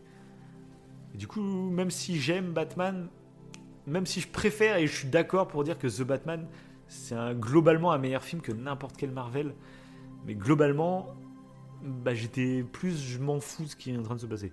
Globalement, tu vois, c'est horrible, mais c'est donc c'est à eux de gérer Bah, ça quand aussi, tu- hein, pour oui, bah, après, quand- Quand tu sais pas s'il y aura une suite ou non, euh, forcément. euh, Mm, mm. ça se trouve, En il y a plus, beaucoup de ça. choses qu'on dit, c'est du vent, quoi. Il y aura rien Ah, et. hein, et c'est dommage. Même si ça reste un bon film quand même, parce que pour le coup, c'est un des plus- premiers Batman euh, qui est sombre, Mm. mais aussi visuellement, j'ai envie de dire. Il est sombre dans euh, métaphoriquement dans ce qu'il Ouais. parle, mais aussi visuellement. Et c'est pas le cas de, de- des autres Batman. Enfin, j'ai j'ai pas. Bah, On BVS parlait de- tout, quand même, euh, on a quand même- Ah, si, Après, BVS, oui. C'est mélangé. qu'il n'y a pas que Batman, donc euh, voilà. Mais les scènes avec Batman. Mais c'est vrai, si, si, BVS, ouais. euh. Après, oui, c'est- Nolan surtout. Parce que même les films de Burton sont très. Ouais, mais même hein, Nolan, hein. c'est- Ah oui, c'est vrai. C'est tout que dans le jour. c'est vrai que c'est ça. C'est très lumineux, euh, Nolan. mais- Hmm. Avec je m'en Bref. je m'en souviens pas du tout. Oui, c'est ça. Tu te refasses un jour. Et tu t'étais refait à l'époque de l'émission de Joker. Tu Bah t'étais oui. fait le tout premier Burton avec euh, le Joker de Jack Nicholson. Ouais, mais, à part un- Jack a un Nicholson, un peu euh, kitsch. je me rappelle pas de un côté Batman. un peu hein. kitsch du truc, forcément. Ouais. Oui, c'est ça. Sur ce, je serais assez intéressé, du coup, pour coller quand même euh, au, Ah oui, au titre de l'émission. hein. C'est quand même le meilleur Batman. Alors, je sais pas si je vais le changer, peut-être du coup, parce que c'est vrai que je pensais Ah pas oui, que on ça a- allait aussi Ah oui, on a fait voilà. vraiment. On a parlé de The Batman tout le long quasiment. Ouais, Bon, C'était super intéressant. Bah, vous le savez, hein, vous le voyez, de toute façon, si vous nous voyez, je vais peut-être plus orienter la com, du coup, euh, côté euh, The Batman que le meilleur Batman. Je, Mmh. bref. Mais même, Vous le, mais même, vous le voyez, vous qui. Voilà. mais même, dis, dis-moi où tu veux que je commence. Comment tu le, où tu le classes, ce, ce The Batman du coup? Justement, c'est ce que j'allais dire. C'est qu'on Ah va, on va, on va vous dire euh, quel est notre Batman préféré. Mais il y a deux choses. Il y a quel est notre film Batman préféré et quel est notre juste le personnage de Batman préféré. C'est différent. C'est très Oui, différent, c'est vrai. je trouve. Tout à fait. Il y a un film. Et j'ai global, réfléchi et, euh, Pendant l'émission, ouais. Et Ah. ah, Et non, est-ce que je commence ou tu commences pour le film Euh, Pour classer ce The Batman, à quel endroit on le met dans tous les autres films Batman? Est-ce que tu commences ou je commence? Bah, je peux te dire quel est, euh, quel est déjà mon film préféré de Batman. Donc bah vas-y, bah, commence, vas-y. Mais juste mon film préféré, c'est, mais je pense qu'on on se rejoint, c'est Dark Knight. Mais à cause de Joker. Mon film préféré euh, avec euh, Batman. Pas mon personnage préféré de Batman. Oui, non, mais le film, C'est on ce parle qui du est film, différent. On fera, les- on fera le Mais le film, c'est- le film, c'est Dark Knight, clairement, parce que on l'avait déjà évoqué avec la licence Joker et on l'a plus ou moins évoqué là euh, pour cette Ouais. émission. C'est que c'est les méchants euh, qu'on kiffe. Et clairement, le Joker dans Dark Knight. Et pas que ça, et même euh, Double Face, il y a un, un côté Ouais, psychologique sur Dark Knight qui est génialissime. Bah, façon, Voilà. je vais le dire en même temps que toi plutôt que faire du suspense. C'est moi aussi mon film préféré de Batman. Pour le moment, ça reste euh, Dark Knight. Euh, et comme tu dis, euh, Harvey Dent et Joker, c'est masterclass. Et je trouve que Dark Knight, au-delà d'un film Batman, au-delà d'un film de super-héros, je trouve que c'est un film tout court qui est culte. Globalement. Tout à fait. Tout à fait. Si je, dis- je devais Il y dire a, il y a vraiment un concept de- philosophique. Ouais, voilà, exactement. Non, même Il y a quelqu'un un qui, truc derrière. qui a jamais vu de film de super-héros, que oh, ça me tente pas de voir euh, Batman, Superman, euh, Spider-Man, je m'en fous. Je fais, ben, regarde, c'est Dark Knight que j'offrirai et que je dirais, ok, tu t'en fais qu'un, mais tu te fais celui-là. Parce que pour moi, il se tient tout seul, c'est ça qui est fort. C'est le deuxième euh, numéro d'un. oui, c'est ça aussi. Pourtant, Ouais. il se tient tout seul. Est-ce que c'est une qualité ou pas Euh, Moi, je suis pas de l'avis qu'un film doit obligatoirement se tenir tout seul. Euh, au contraire, moi, si ça peut. Non, mais là, pour le conseiller, pas. Mais Pour là, le oui, conseiller, clairement, c'est- pratique, ouais. par contre, que je- oui. par exemple, quelqu'un qui, est complètement hermétique à ce genre d'univers, je lui conseillerais pas la trilogie de Nolan. Parce que je sais que du coup, il commencerait par Batman Begins. Et il je pourrait lâcher, en fait. Il pourrait lâcher. Oui. Je lui dirais vraiment, regarde Dark Knight tout seul. Voilà. Fin. Ouais, au pire, Batman. Begins, tu lui dis c'est l'origine. euh, c'est le. Ouais, mais regarde d'abord Dark Knight. Et Ouais, voilà, euh, si ça. tu kiffes, eh ben, t'iras voir l'avant et l'après. Mais euh, regarde Dark Knight en premier. J'ai envie de me le refaire Dark Knight. Je crois que je vais me le Moi refaire. aussi. euh, Je voulais me le faire avant cette émission, du coup j'ai pas eu le temps à cause d'Elden Ring. Voilà. Elden Ring me tue, Elden Ring me bouffe ma vie. Me tue. Ah non mais clairement je voulais me le faire avant cette émission et du coup j'ai pas eu, enfin j'ai pas trouvé le temps. Quoi. Oui, moi je me suis je fait le. Batman Ninja. hein. Génial. Ah, vrai, je veux-. Je le conseille pas. Je le conseille pas. Après, euh, pour le coup, t'as tous les méchants de Batman. Hein. T'as même. euh, c'est euh, Greystock qui s'appelle. Grey. je sais pas si ça te parle, Greystock. Ça me dit un truc. T'as Greystock, t'as Pingouin, t'as Poison Ivy, que j'aime beaucoup. Euh, t'as euh, bah, Joker, évidemment, qui est très fou dans Batman Ninja. Mais c'est très, Ouais. Niais comme film. C'est c'est dommage parce qu'il y a de l- il y a de l'idée. Il y a de l'idée. Je regarderai peut-être parce que tu m'as dit qu'il était sur Netflix donc je regarderai peut-être. Là je suis Ouais. pas abonné à Netflix donc euh, je, je regarde. Il y a un pas, concept un peu. euh, euh, par- en fait, il retourne dans le Japon, en gros, féodal. Et c'est le Joker qui est. euh, Mais j'avais vu globalement, euh, je sais quand il, il avait fait un peu de buzz quand il a été annoncé, et je sais qu'au moment où il est sorti, finalement, Mm. sen- on sentait que globalement, c'était pas la folie, parce que je, sinon j'aurais, je me serais démerdé de ces Ouais, pour le regarder s'il y avait une ça. hype de ouf autour. J'avais senti que ça, voilà, il était Il y a- sorti, il y a un quoi, co- et puis, euh, Il y a des plans machiavéliques intéressants, surtout que fait le Joker, vraiment. Il y a même le gorille, je sais plus comment il s'appelle le gorille comme méchant, il y a, il y a beaucoup de méchants. Donc encore une fois, t'as pas le temps d'approfondir. ouais. Et du coup, il y a- des fois ça part presque en Power Ranger. et ultra bien travaillé Ouais. que, que 10 000 méchants, et puis. euh, Tout à fait, ouais. Enfin bon, voilà. Bref, bon sinon, Voilà, ce qui est intéressant, donc je savais à peu près que tu allais mettre Dark Knight en premier. Globalement, bah, The Batman est sorti et Dark Knight, pour moi, garde sa place de numéro 1. Mais ce qui est Ouais, intéressant, même si- le numéro Même si je 2. préfère, Hmm. si je préfère Vas-y. The Batman à Begins et Dark Knight non, mais on parle que de Dark Knight, on parle que, que de Dark Ah oui, Knight, oui. On parle film par film, hein, pas euh, voilà. Ah, tout à fait. Tout à Et fait. du coup, en numéro 2, quel va être ton numéro 2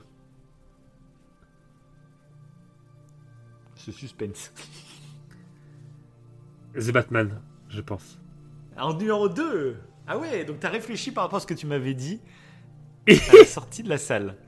Parce que tu m'avais Ouais. dit que c'était pas qu'il était en dessous de certains autres. Ouais, parce que sur ce qu'il peut, euh, vu que c'est le premier d'une trilo, et sur ce qu'il peut annoncer, je le mets là. Même si vraiment il y a, y a du lourd ailleurs, mais genre BVS, il est géna- génial, mais faut voir Man of Steel. Faut Superman avec, par exemple. Ouais, Et là, enfin voilà. Ah oui, je l'ai quand même mis à- au panier, hein, le, le petit The Batman. Après, je les ai pas tous vus, hein, cool. tous les bateaux. Oui, bien hein. sûr. Non, mais c'est Et nos films à nous. y a ça pour aussi. ça, on va faire un top 5, on va dire. On va pas faire tous les films parce qu'il y a des films. Même moi, je les ai vus, mais ça date, donc euh, j'aurais pas un avis. euh, Voilà. Et du coup, moi, mon numéro 2, et honnêtement, il est quasiment à égalité avec Dark Knight. J'aurais Je dis Dark Knight parce que, objectivement, il est mieux. Mais en termes de plaisir personnel, le numéro 2 pour moi, c'est la Snyder Cut. Je suis désolé, c'est. Ah ouais La Snyder Cut, alors c'est pas un film Batman, mais il est dedans. C'est ça la, la pour moi, nuance. voilà. Ouais. Mais Snyder Cut, moi vraiment, c'est pour, pour moi Snyder Cut, c'est le film popcorn blockbuster ultime. Vraiment, les scènes d'action me foutent des baffes dans la gueule. La musique, la réalisation, je suis client à fond. Et puis pareil, il y a ce côté un peu qui souffre quand même, alors qu'on là, il y a encore moins de chances hein, qu'il y, ait- il y ait des suites. Mais euh, l'histoire de ce film, alors que j'avais vraiment détesté hein, la Justice League, le premier film qui était sorti, la première version, mais la Snyder Cut, je... pour moi, c'est le blockbuster ultime. Et du coup, je le place vraiment à égalité avec Dark Knight dans mon cœur, tu vois. Même si je sais que Dark Knight, objectivement, est au-dessus.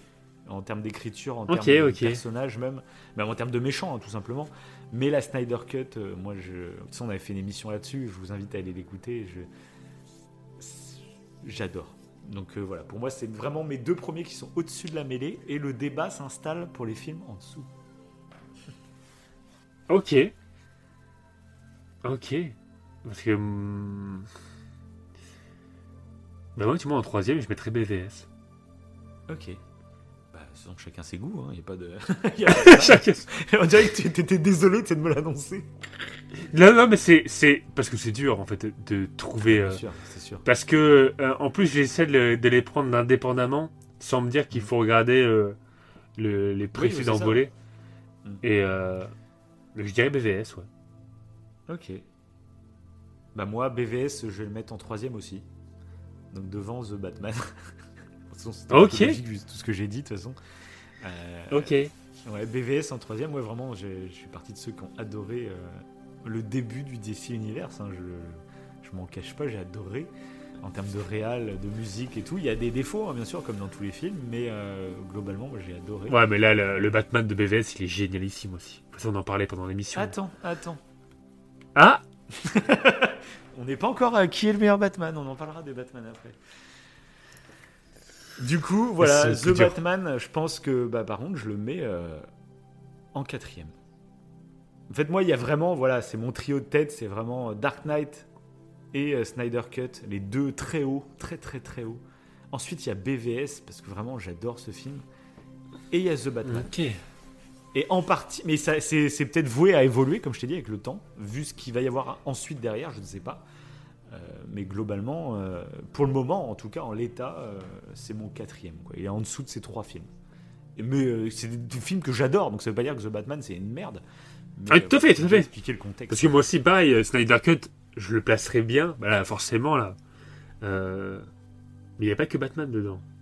Et du coup.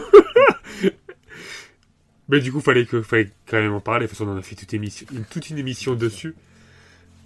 Et. Euh...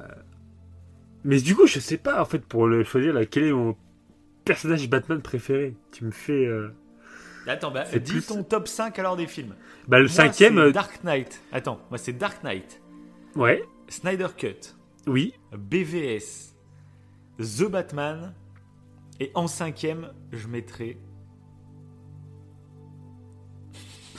Quel suspense. Je pense que je mettrai Batman le Begins. premier de.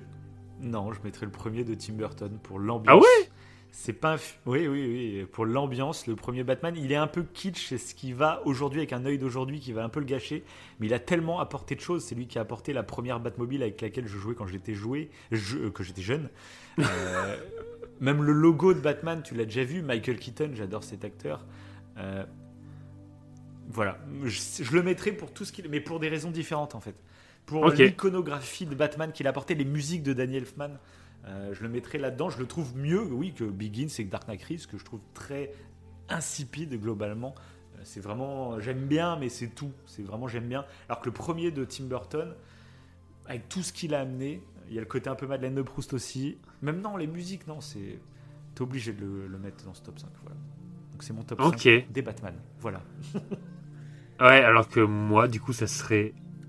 Faudrait que tu les Dark Knight. aussi. Après, moi, tu l'as vu celui-là, mais ouais. Ouais, mais non, mais clairement, moi, de toute façon, Dark Knight, ça. Oui. Il n'y a pas photo.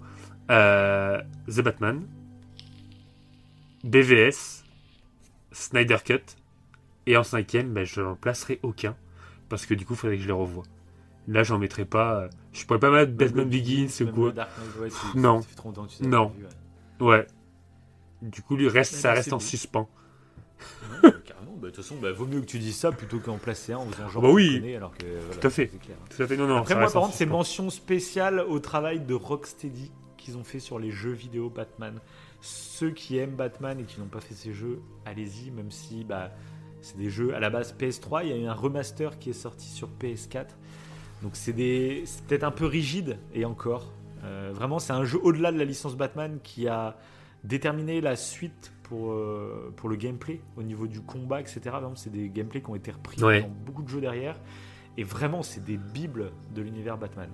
Si vous voulez prendre du temps, vous investir dans l'univers, vous allez découvrir tous les personnages, tous les méchants, tous les gentils. C'est pour moi, c'est une bible. Et puis en plus, le scénario est génial. Le Joker, fantastique. Il est formidable. Vraiment, je vous invite à découvrir la licence Batman via ces jeux. Et on va passer au classement de notre personnage. Attention, nuance. Pas notre film Ouais. préféré de Batman, mais notre Batman, notre personnage de Batman préféré. C'est la nuance est importante parce que le classement va être complètement chamboulé peut-être. Donc est-ce que tu as envie de commencer par Eh, on va commencer par notre numéro 3. On va faire que le top 3, OK? Ah À moins que tu as vraiment envie d'en glisser un quatrième ou. non, non, non, on va faire le top 3. Eh ben, on va faire le top 3. Je réfléchis. Ah. Je vais mettre. Euh... Putain. le Batman de le Batman de BVS. Ben Affleck? En troisième? Ben Affleck. Ok. Ouais. Et donc pourquoi? Vas-y, exprime-toi. Je suis en pleine hésitation. je pense que je mettrais Ben Affleck euh, parce qu'on arrive à un terme où il a déjà changé. Ce que j'adore. Hein. Ouais. En vrai, euh, euh, on n'a pas toute la construction de ce Batman. Mhm. On le connaît pas dans son entièreté. Alors c'est peut-être une, une façon de le classer qui est ah, bah chacun, c'est subjectif. Mais, chacun ses arguments. Mais, hein. euh, mais, mais je ne suis pas sûr de moi là. mais du coup, parce que j'aime sa transformation, j'aime comment il est. Mhm. Euh, mais malgré tout, je le placerai ici parce que c'est c'est pas le Batman qui m'a le plus marqué. D'accord. ok. voilà, en gros. Ok. Bah, moi, en troisième position, je vais placer Michael Keaton. Michael Keaton. Ah, ah oui, j'aurais pu le placer aussi, Michael Keaton.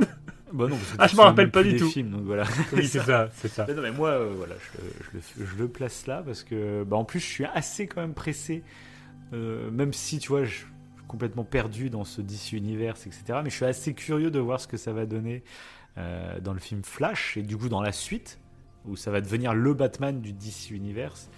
Parce que j'aime beaucoup l'acteur ce qu'il est devenu. Je l'aimais pas trop en fait à l'époque où il faisait les Batman finalement. c'est bizarre. Mais en vieillissant, je trouve qu'il s'est bonifié. Et, euh, je l'aime beaucoup maintenant. Je l'aime particulièrement par exemple dans, dans, Spider-Man Homecoming. Euh, je t'avais dit, on en avait parlé. Oui, tout à fait. J'aime beaucoup ce gars. Birdman, je vous conseille à tous. Birdman, en plus, c'est marrant parce que c'est un moment. Euh, c'était avant qu'il aille dans, chez Marvel et donc dans le Spider, Spider-Man. Et c'était l'après c'était des années après, après Batman. Et justement, Birdman, ça parle d'un acteur euh, qui, a, qui a connu le succès grâce à une grosse licence où il incarnait un, personnage oiseau et qui aujourd'hui était moins connu de tous. ces je vous le conseille. hein. Birdman, c'est un plan séquence en plus. Techniquement c'est ouf. Il y a Emma Stone dedans, donc je vous le conseille. Et, euh, et Michael Keaton est génial dans ce film. Voilà. Et c'est un peu une critique de sa vie en même temps. Il y a un peu le côté méta du. Enfin, c'est pas vraiment une critique de sa vie, mais mais il y a quand même des messages, tu vois, vis-à-vis. parce que c'est Birdman, mais tu sens qu'il y a le Batman en fond. Enfin, c'est assez. Euh, voilà. Donc, du coup, voilà, Michael Keaton, je le place en troisième parce que tout ce qui est. Comme je l'ai dit tout à l'heure pour, euh, pour le truc de Burton, c'est un peu toute l'ambiance qu'il y avait. Et puis le costume, euh, la Batmobile, il y a quand même. voilà. C'était un très bon Bruce Wayne et un très bon Batman. Je trouve. Il faisait très bien les deux, je trouve. Voilà. Ok. Ok, ok. Attention, le top 2. Là, il y a un choix. Bon, au pire, annonce ton 2 et ton premier en même temps, parce que en disant le 2, on va comprendre qui est le premier, donc euh, annonce les deux en même temps, comme ça au moins. Tu pourras débattre sur les deux et, les et pourquoi tu les as différenciés. Bon, le deuxième, c'est Pattinson. Ok. Et le premier, c'est Nolan. Alors, pourquoi C'est Christian Bell. Hein, dans, Christian Bell, oui. Ah, c'est Christopher Nolan. Ah non, c'est Nolan. C'est Nolan qui, qui a joué. Euh, ouais, alors pourquoi euh, Pattinson, c'est le début de Batman. Et en fait, c'est ce que c'est vraiment, on a le, on a son départ. Je trouve que son, sa démarche, comme je le disais là bah, précédemment, euh, elle est assez, euh, c'est assez badass. Mhm. Et du coup, ça me marque. Clairement, il va me marquer ce Batman. Donc j'espérais en voir plus de Pattinson. Clairement, moi j'espère en voir plus. Ça, ça peut évoluer. Donc ça peut évoluer. Avec la ça peut évoluer. ça peut devenir ton meilleur Batman. Tout à fait. Mhm. Tout à fait, peut-être, ouais. Parce que j'aime beaucoup euh, ce côté ancré dans le réalisme mhm. euh, qu'il y a avec euh, Christian Bale, déjà. Mhm. C'est ce que avait fait Nolan. C'est très ancré dans, dans, le réel. Mais là, pour le coup, Pattinson, ça m'a plutôt marqué. Mais quand même, euh, Bale reste devant parce qu'il y a un impact émotionnel avec Bale parce que bah, c'est Dark Knight et euh, je le trouve plus touchant, mais parce que je l'ai vu dans trois films, parce qu'il est face à des ennemis beaucoup plus euh, euh, profonds, j'ai envie de dire. Mhm. Et du coup, je préfère quand même Bale. Et en plus, technologiquement, il est beaucoup plus poussé. Sa face Bruce Wayne, elle est beaucoup plus développée aussi. Mhm. Du coup, c'est pour ça que je le mets lui en premier et pas Pattinson. C'est- Même si, euh, ouais, euh, c'est ça que je pense qui a joué aussi sur mon classement euh, du film Batman. C'est parce que j'ai beaucoup apprécié le Batman de The Batman. Plus que pour le coup, les méchants. Là, c'est le Batman que j'ai j'ai trouvé ses entrées badass, son mais c'est- côté euh, sombre euh, intéressant. Donc, euh, c'est quelque chose que j'ai bien aimé en ressortant du moins du film. D'accord, ok. Donc, euh, bravo Pattinson, pas mal. ouais, pour une première, lui qui a été tant décrié, comme tous les autres hein, finalement, mais Ouais, voilà, ouais, c'est toujours. finalement, bah, à chaque fois c'est toujours la même chose. Il s'en sort pas si mal une fois qu'on a le film entre les pattes. Ouais, ouais.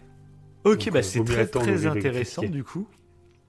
Euh, Parce que du coup, en fait, je vais dévoiler mon quatrième, moi alors du coup. Mon quatrième est très loin derrière les trois premiers. Très très loin. Euh, bah, Christian Bell. Moi, je n'aime pas du tout le Ah ouais? Batman de Christian Bell. C'est pour ça que ça m'a étonné que tu me mettes en Ah, premier. Moi, je l'aime pas du tout. Euh, c'est ce qui est assez fou. C'est pour ça aussi que bah, c'est dingue. que je- mon film préféré, c'est Dark Knight, mais c'est vraiment grâce au Joker. Le Batman de Bale, moi, je le trouve euh, insipide au possible. Je, ah, tu l'apprécies il pas me du fait rien du tout. Ah ouais, non, il me fait rien du tout. Même les scènes avec juste Batman euh, m'ennuient euh, dans la trilogie de Nolan. Après, c'est voilà, mon truc, hein, mais c'est mon avis. hein. Mais je, mais vraiment, il est très en dessous du coup des trois premiers. Vraiment pour moi, hein, dans mon avis. Et, euh, Mhm, Ok, ouais. donc c'est ça qui est marrant, c'est de voir les avis totalement différents et même ouais, Begins et, et Dark Knight Rise, où on voit beaucoup Christian Bale. En plus, c'est un, c'est un acteur, je sais qu'il est excellent. C'est vraiment un putain d'acteur, mais je n'aime pas cet acteur. J'aime pas sa tête, j'aime pas ce. Voilà. C'est. Ça fait partie de ces, gens, il n'y a pas d'explication rationnelle. Je trouve sa tête totalement lambda et je, alors que je sais que c'est un très bon acteur, c'est le mec qui perd des dizaines de kilos pour prendre certains rôles et tout. Ou Pas pour Batman, il s'est musclé comme un taré. C'est un putain d'acteur, mais personnellement, il ne me touche pas. Il... Voilà. Donc, Ok. euh, Un peu mais comme Tom Cruise, quoi. C'est voilà, vrai exactement. C'est vrai, ouais, c'est vrai. C'est un peu les deux mêmes, Tom Cruise, pareil. moi.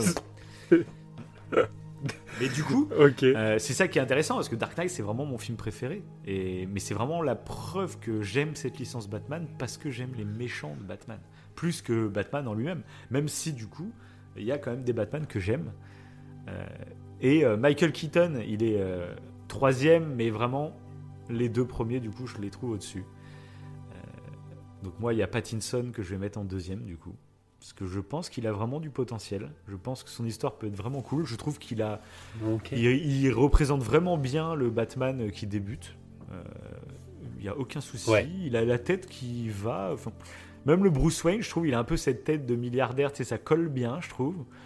Euh, parce que tu peux même en penser à le faire un peu plus évoluer. Ou peut-être dans les films d'après, bah, le Bruce Wayne va reprendre un peu plus de place par rapport au Batman. Ça pourrait être intéressant Mmh. aussi. Bien sûr. Euh, et du coup, je trouve qu'il a vraiment une bonne tête pour faire un jeune Bruce Wayne. Euh, ça colle vraiment bien. Donc, je suis très curieux, mais euh, enfin, je l'ai vraiment apprécié. Contrairement à Bale, où vraiment, je m'en foutais total. Là, Pattinson, j'ai vraiment apprécié. Donc, je suis curieux de voir la suite avec lui. Mais moi, mon top 1, Ok. c'est Ben Affleck. Ouais, bah c'est Ben Pour Affleck. moi, toute façon, j'en avais déjà, j'en avais déjà parlé dans, quand on avait fait BVS et tout, hein, de toute façon, donc euh, c'est pas une grosse surprise. Mais moi, Ben Affleck, je suis dégoûté qu'il qui ait pas eu son film solo, parce qu'il devait réaliser un film Batman avec son Batman dans le DC Universe. Et je suis vraiment dégoûté parce que moi, vraiment, le Batman de Ben Affleck, comme je t'ai dit tout à l'heure, c'est le côté un peu surnaturel euh, que j'adore, cette touche euh, où il est flippant, je trouve, dans BVS. Il y a des moments, c'est des scènes de films d'horreur avec euh, Batman. Euh, et en plus, bah, j'adore le côté un peu désabusé. J'en ai déjà parlé dans Star Wars 8. Moi, j'adore retrouver un héros qu'on connaît, mais le trouver complètement différent de ce qu'on imagine, un peu aigri, un peu. Parce que je trouve ça intéressant parce que ça raconte plein d'histoires sur son passé. Euh, c'est quelqu'un qui a du vécu et tout, sa façon de se battre, la façon qu'il a de- de- d'être un peu le Nick Fury finalement de DC. Moi, j'avais bien kiffé. Et je le trouve aussi bon en Batman qu'en Bruce Wayne. Je trouve que Ben Affleck en Bruce Wayne, c'est Bruce Wayne. C'est, il a la gueule de Bruce Wayne que j'imagine dans ma tête depuis que je suis gamin. Je sais pas pourquoi l'expliquer. Ok, ok. Euh, c'est Bruce Wayne pour moi. Et, euh, et même ses relations qu'il a avec les autres, ses petites phases avec Wonder Woman par exemple. Je sais pas. Je, j'adore vraiment. De toute façon, je l'avais déjà dit hein, quand on avait fait l'émission BVS. C'est la première fois que j'aime vraiment Batman. Euh, parce que dans, pour le coup, dans BVS et dans Batman vs, dans Snyder Cut, les méchants sont cool, mais c'est pas euh, ce que je retiens principalement, c'est les héros, tu vois, dans ces films-là. Et c'est les seuls dans Mhm. des films Batman, tu vois. Donc, euh, et c'est en partie grâce à ce Batman que j'aurais adoré voir évoluer, être confronté au Joker de ce DC Universe et tout. Enfin, j'aurais. Mais bon. Enfin, allez écouter notre émission parce que on raconte ce qui était prévu quand même pour les suites. Donc c'est une émission assez intéressante. On lit les scripts Comme directement, euh, voilà. C'était une émission qui était très cool à faire d'ailleurs. Donc voilà. Mais c'est marrant de voir euh, qu'on a le même film en préféré, mais pourtant euh, totalement différent. Parce qu'en plus, Ah, moi, ça m'a surpris ah, que tu mettes ta ch- flec ouais, ouais. euh, aussi bas aussi du coup. Euh, ça m'a surpris aussi. Donc c'est marrant hein, de voir. Ouais, parce que du coup, je me demande, est-ce que. J'allais demander, parce que Ben Affleck, il est pas tout seul, il y a d'autres héros euh, Bien sûr. Après, oui. qui sont au même rang que lui. Mhm. Est-ce que ça joue pas Bah, j'aurais été Euh, tellement curieux la- de voir un, vrai film que sur Batman. J'aurais été tellement curieux. Ouais, ouais, c'est ça. Mais après, c'est pareil, Bale, euh, est-ce que justement, c'est pas le Joker qui fait qu'il qui me plaît autant? Et en fait, c'est pas le personnage. euh, Je ne sais pas. Ouais, bah ça- C'est intéressant, mais c'est intéressant de, de, ouais, de, les, de classifier ça de façon différente entre le personnage de Batman et justement les, les films, c'est intéressant. Ouais, c'est intéressant. c'est ça. C'est intéressant. Bon bah voilà. Bon, en tout cas, je voulais faire juste une dernière remarque que j'ai oublié de faire sur le film. Euh, Ah. euh, voilà. Donc, euh, le- de The Batman. Un truc que j'ai trouvé très Ouais. intéressant, c'est de trouver un passif un peu sombre aux parents de Batman. C'est quelque chose de très novateur.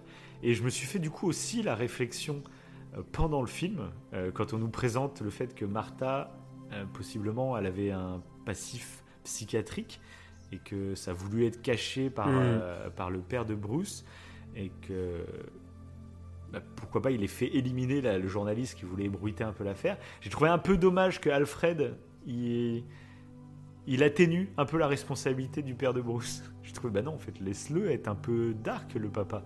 Euh, je trouvais ça intéressant en fait. Euh, parce que c'est une remarque que je me suis faite, c'est que généralement, tu sais, on le dit assez souvent, généralement dans tous les films, ça induit un peu un cliché dans l'esprit de tout le monde dans la vraie vie, je trouve. C'est qu'il y a souvent des styles de méchants qui se répètent. C'est soit des méchants scientifiques, soit des méchants euh, milliardaires.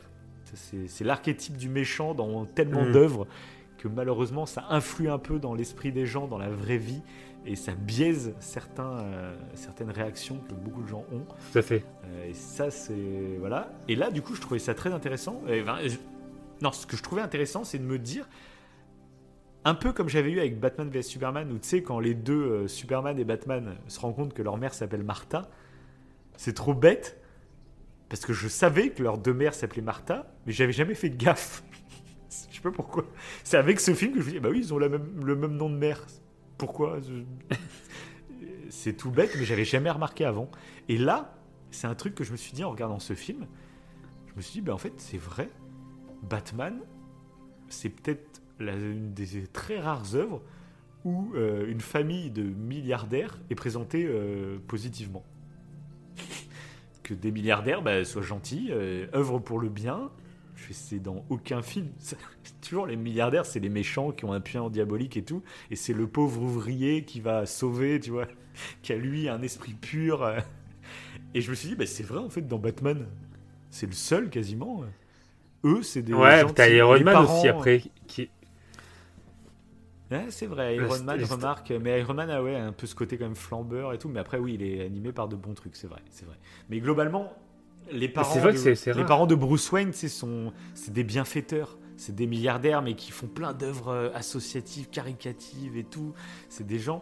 Et déjà, Joker effleurait un peu ça. Joker présentait un peu Bruce Wayne comme. euh, il a l'air gentil, mais euh, est-ce que c'est pas un peu de la foutaise tu vois, ouais. raconte, quoi? Ça, moi, ça, ça, me- ça me fait penser à un autre truc Ouais. euh, qui pourrait être intéressant aussi. Dans l'inconscient, je trouve, collectif, à cause des films aussi, souvent, euh, le héros, il a des parents formidables. Et pourquoi pas un Batman euh, où là, peut-être, comme tu dis, s'ils auraient gardé cette ligne euh, du fait que bah, les Wayne étaient mauvais, pourquoi pas en fait un, pas Bat- un mauvais, mais super-héros qu'ils avaient aussi leurs défauts. Quoi. Oui. Ouais. C'est ça, mais pourquoi pas Mais ça, je crois que j'ai jamais vu de film avec un super-héros dont les parents Mm. étaient exécrables. Pourquoi pas Euh, Un mec qui veut faire régner la justice, même si ses parents étaient Ouais, euh, horribles, je sais pas, avec lui. C'est pour ça que c'est limite ça, un je peu dommage vu. atténué le. Parce qu'en gros, tu vois, ce qui est marrant avec le truc d'Alfred, et ça en dit beaucoup, je trouve, sur nos sociétés, c'est qu'au début, euh, on t'explique que, que- Comment il s'appelle le père de Bruce? Fois, je dis le père de Bruce, euh, c'est Je sais pas non plus, Papa je sais Wayne, plus. quoi. C'est Martha et. Martha et. Je sais plus, bref. Enfin, le papa de Bruce. Marteau, non? Euh, Marteau. Martha et Marteau sont dans un bateau. Ah, Et du ah, c'est coup- la fin de l'émission, fallait faire une blague. euh, à la Et du coup, euh, ce qui est un peu dommage, je trouve, c'est que au tout début, on nous présente euh, le côté qu'il a fait ça pour sa carrière. Que comme il allait se présenter à l'élection du Mm. maire, eh ben, ça aurait été mal vu d'apprendre que sa femme soit euh, dans un asile psychiatrique, etc. Et du coup, là, inconsciemment, on se dit Ah, c'est un bâtard. Tout pour sa carrière, voilà. Et après, Alfred, il le rattrape en disant C'était pas pour sa carrière, c'était pour protéger sa femme et toi, Bruce. Et donc là, on se dit Ah, bon, bah ça va. Donc il a agi de la même façon euh, dégueulasse. Il a poussé en gros à l'assassinat d'un journaliste. Mais si c'est pour sa carrière, bah, c'est un espèce d'enfoiré. Si c'est parce qu'il aime sa femme, il voulait la protéger, là, ça va. Et Ouais, après, c'est un- en fait sur. euh, Ouais. Après, c'est un peu plus nuancé parce qu'il voulait pas que le journaliste Oui. soit tué. Voilà. Mais bon, globalement, il savait. Il, Mais va, bon. il, va, il va en parler à un parrain de la pègre. Après, pourquoi il va avec de la pègre ouais. C'est ça. C'est clair. peux demander à quelqu'un d'autre de lui faire peur. hein. Non, je voulais juste qu'il lui fasse peur. hein. Ça, c'est dans tous les films. Ouais, je veux juste qu'il fasse peur. Il a fini par le Avec tuer. une balle dans le crâne. Avec une balle dans le crâne. Mais juste euh, qui qu'il ait peur. Mais moi, non, ouais, je me suis vraiment posé la question sur le côté. euh, si c'est sa carrière, c'est pas bien. Alors qu'avec sa carrière, bah, il- ça aide aussi à, à, la vie de son fils et de sa femme de la même façon, finalement. Bien sûr, bien sûr, Et oui. non, quand il dit non, c'était pas pour ma carrière, je m'en foutais de ma carrière. Mais c'était vraiment pour protéger, bah, pour pas que les gens sachent que ma femme a été en asile psychiatrique, parce que ça, ça l'aurait détruit mentalement que les gens l'apprennent. J'ai trouvé, du coup, je vais. ouais, bon. Ouais, mais tu sais quoi, ça me fait penser ça aux, aux questions des fois que tu poses différemment pour Ouais. obtenir une réponse différente. Oui, c'est clair. C'est la question, en fait, la, la question est la même, mais Ouais. de la façon dont on la pose, la réponse seront différentes. C'est ça. Ça fait un peu penser à ça. ouais. Et du coup, Ah, c'est un peu dommage parce que de dire ça, finalement, pour moi, en fait, il agit de la même façon euh, égoïstement. hein. Oui, Mais euh, dans le ton du film et dans le message que semble vouloir t'offrir le film, bah, tu sens que, bah non, en fait, il est un peu gentil quand même. Et du coup. euh, Bah à après, t'es dans le second volet. euh, Ouais, ouais, ouais. Parce qu'a priori, oui, et ce qui est le mec intéressant. attend trop de trucs. Dans, les scènes, dans la scène Ouais. post-générique qui donnait des, des codes, etc., ça te balançait vers un site. Et dans ce site, en plus donc des numéros euh, Mhm. qui annoncent possiblement l'arrivée de Double Face, il y avait aussi des photos. Des photos qu'on a déjà vues dans le film, etc., qui montraient, mais ça appuyait beaucoup sur euh, la famille Wayne. On, voyait, on voit dans une des photos euh, bah, le père de Bruce, Martha et, et Bruce, euh, enfants, ensemble, belle photo de famille et tout. Et on voit l'autre photo quand Martha elle est à l'asile en train à moitié de se faire ceinturer, etc. Et du coup, possiblement, du coup, comme ça fait partie des photos pour teaser la suite, a priori, le secret du coup des Wayne, qui du coup est resté, parce que l'homme mystère du coup ne l'a pas dévoilé publiquement à la fin de ce film-là. Est-ce que ça va pas ressurgir par la suite? Est-ce que ça va pas impacter euh, Bruce Wayne? Mhm. On verra. Voilà. Voilà, sur ce, je pense qu'on a fait un beau petit tour de tout ça. Ah bah oui. Oh bah, je- C'était beau. C'était beau, comme d'habitude. Est-ce que tu aurais une citation pour conclure cette émission? Pas du tout. Oh. T'en as une, j'espère. Bah, il va falloir que j'en invente une de tête, comme d'habitude.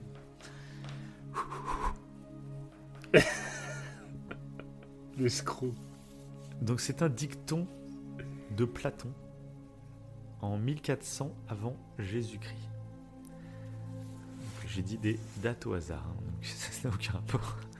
Je crois que c'est... Platon c'est Ah oui, moins 400. 1400, moi j'écris. Bref. L'homme est voué à faire partir. c'est trop nul, c'est trop nul, c'est la pire citation de la soirée.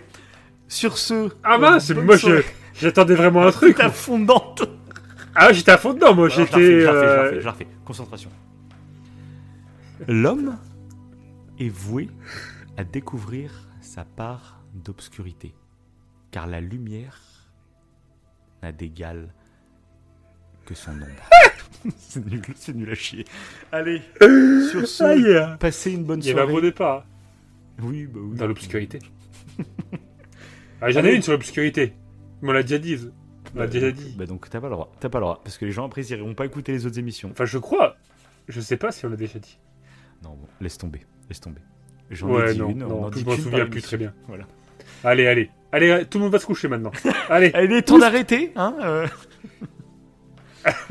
Allez, salut Sur ce, bonne nuit.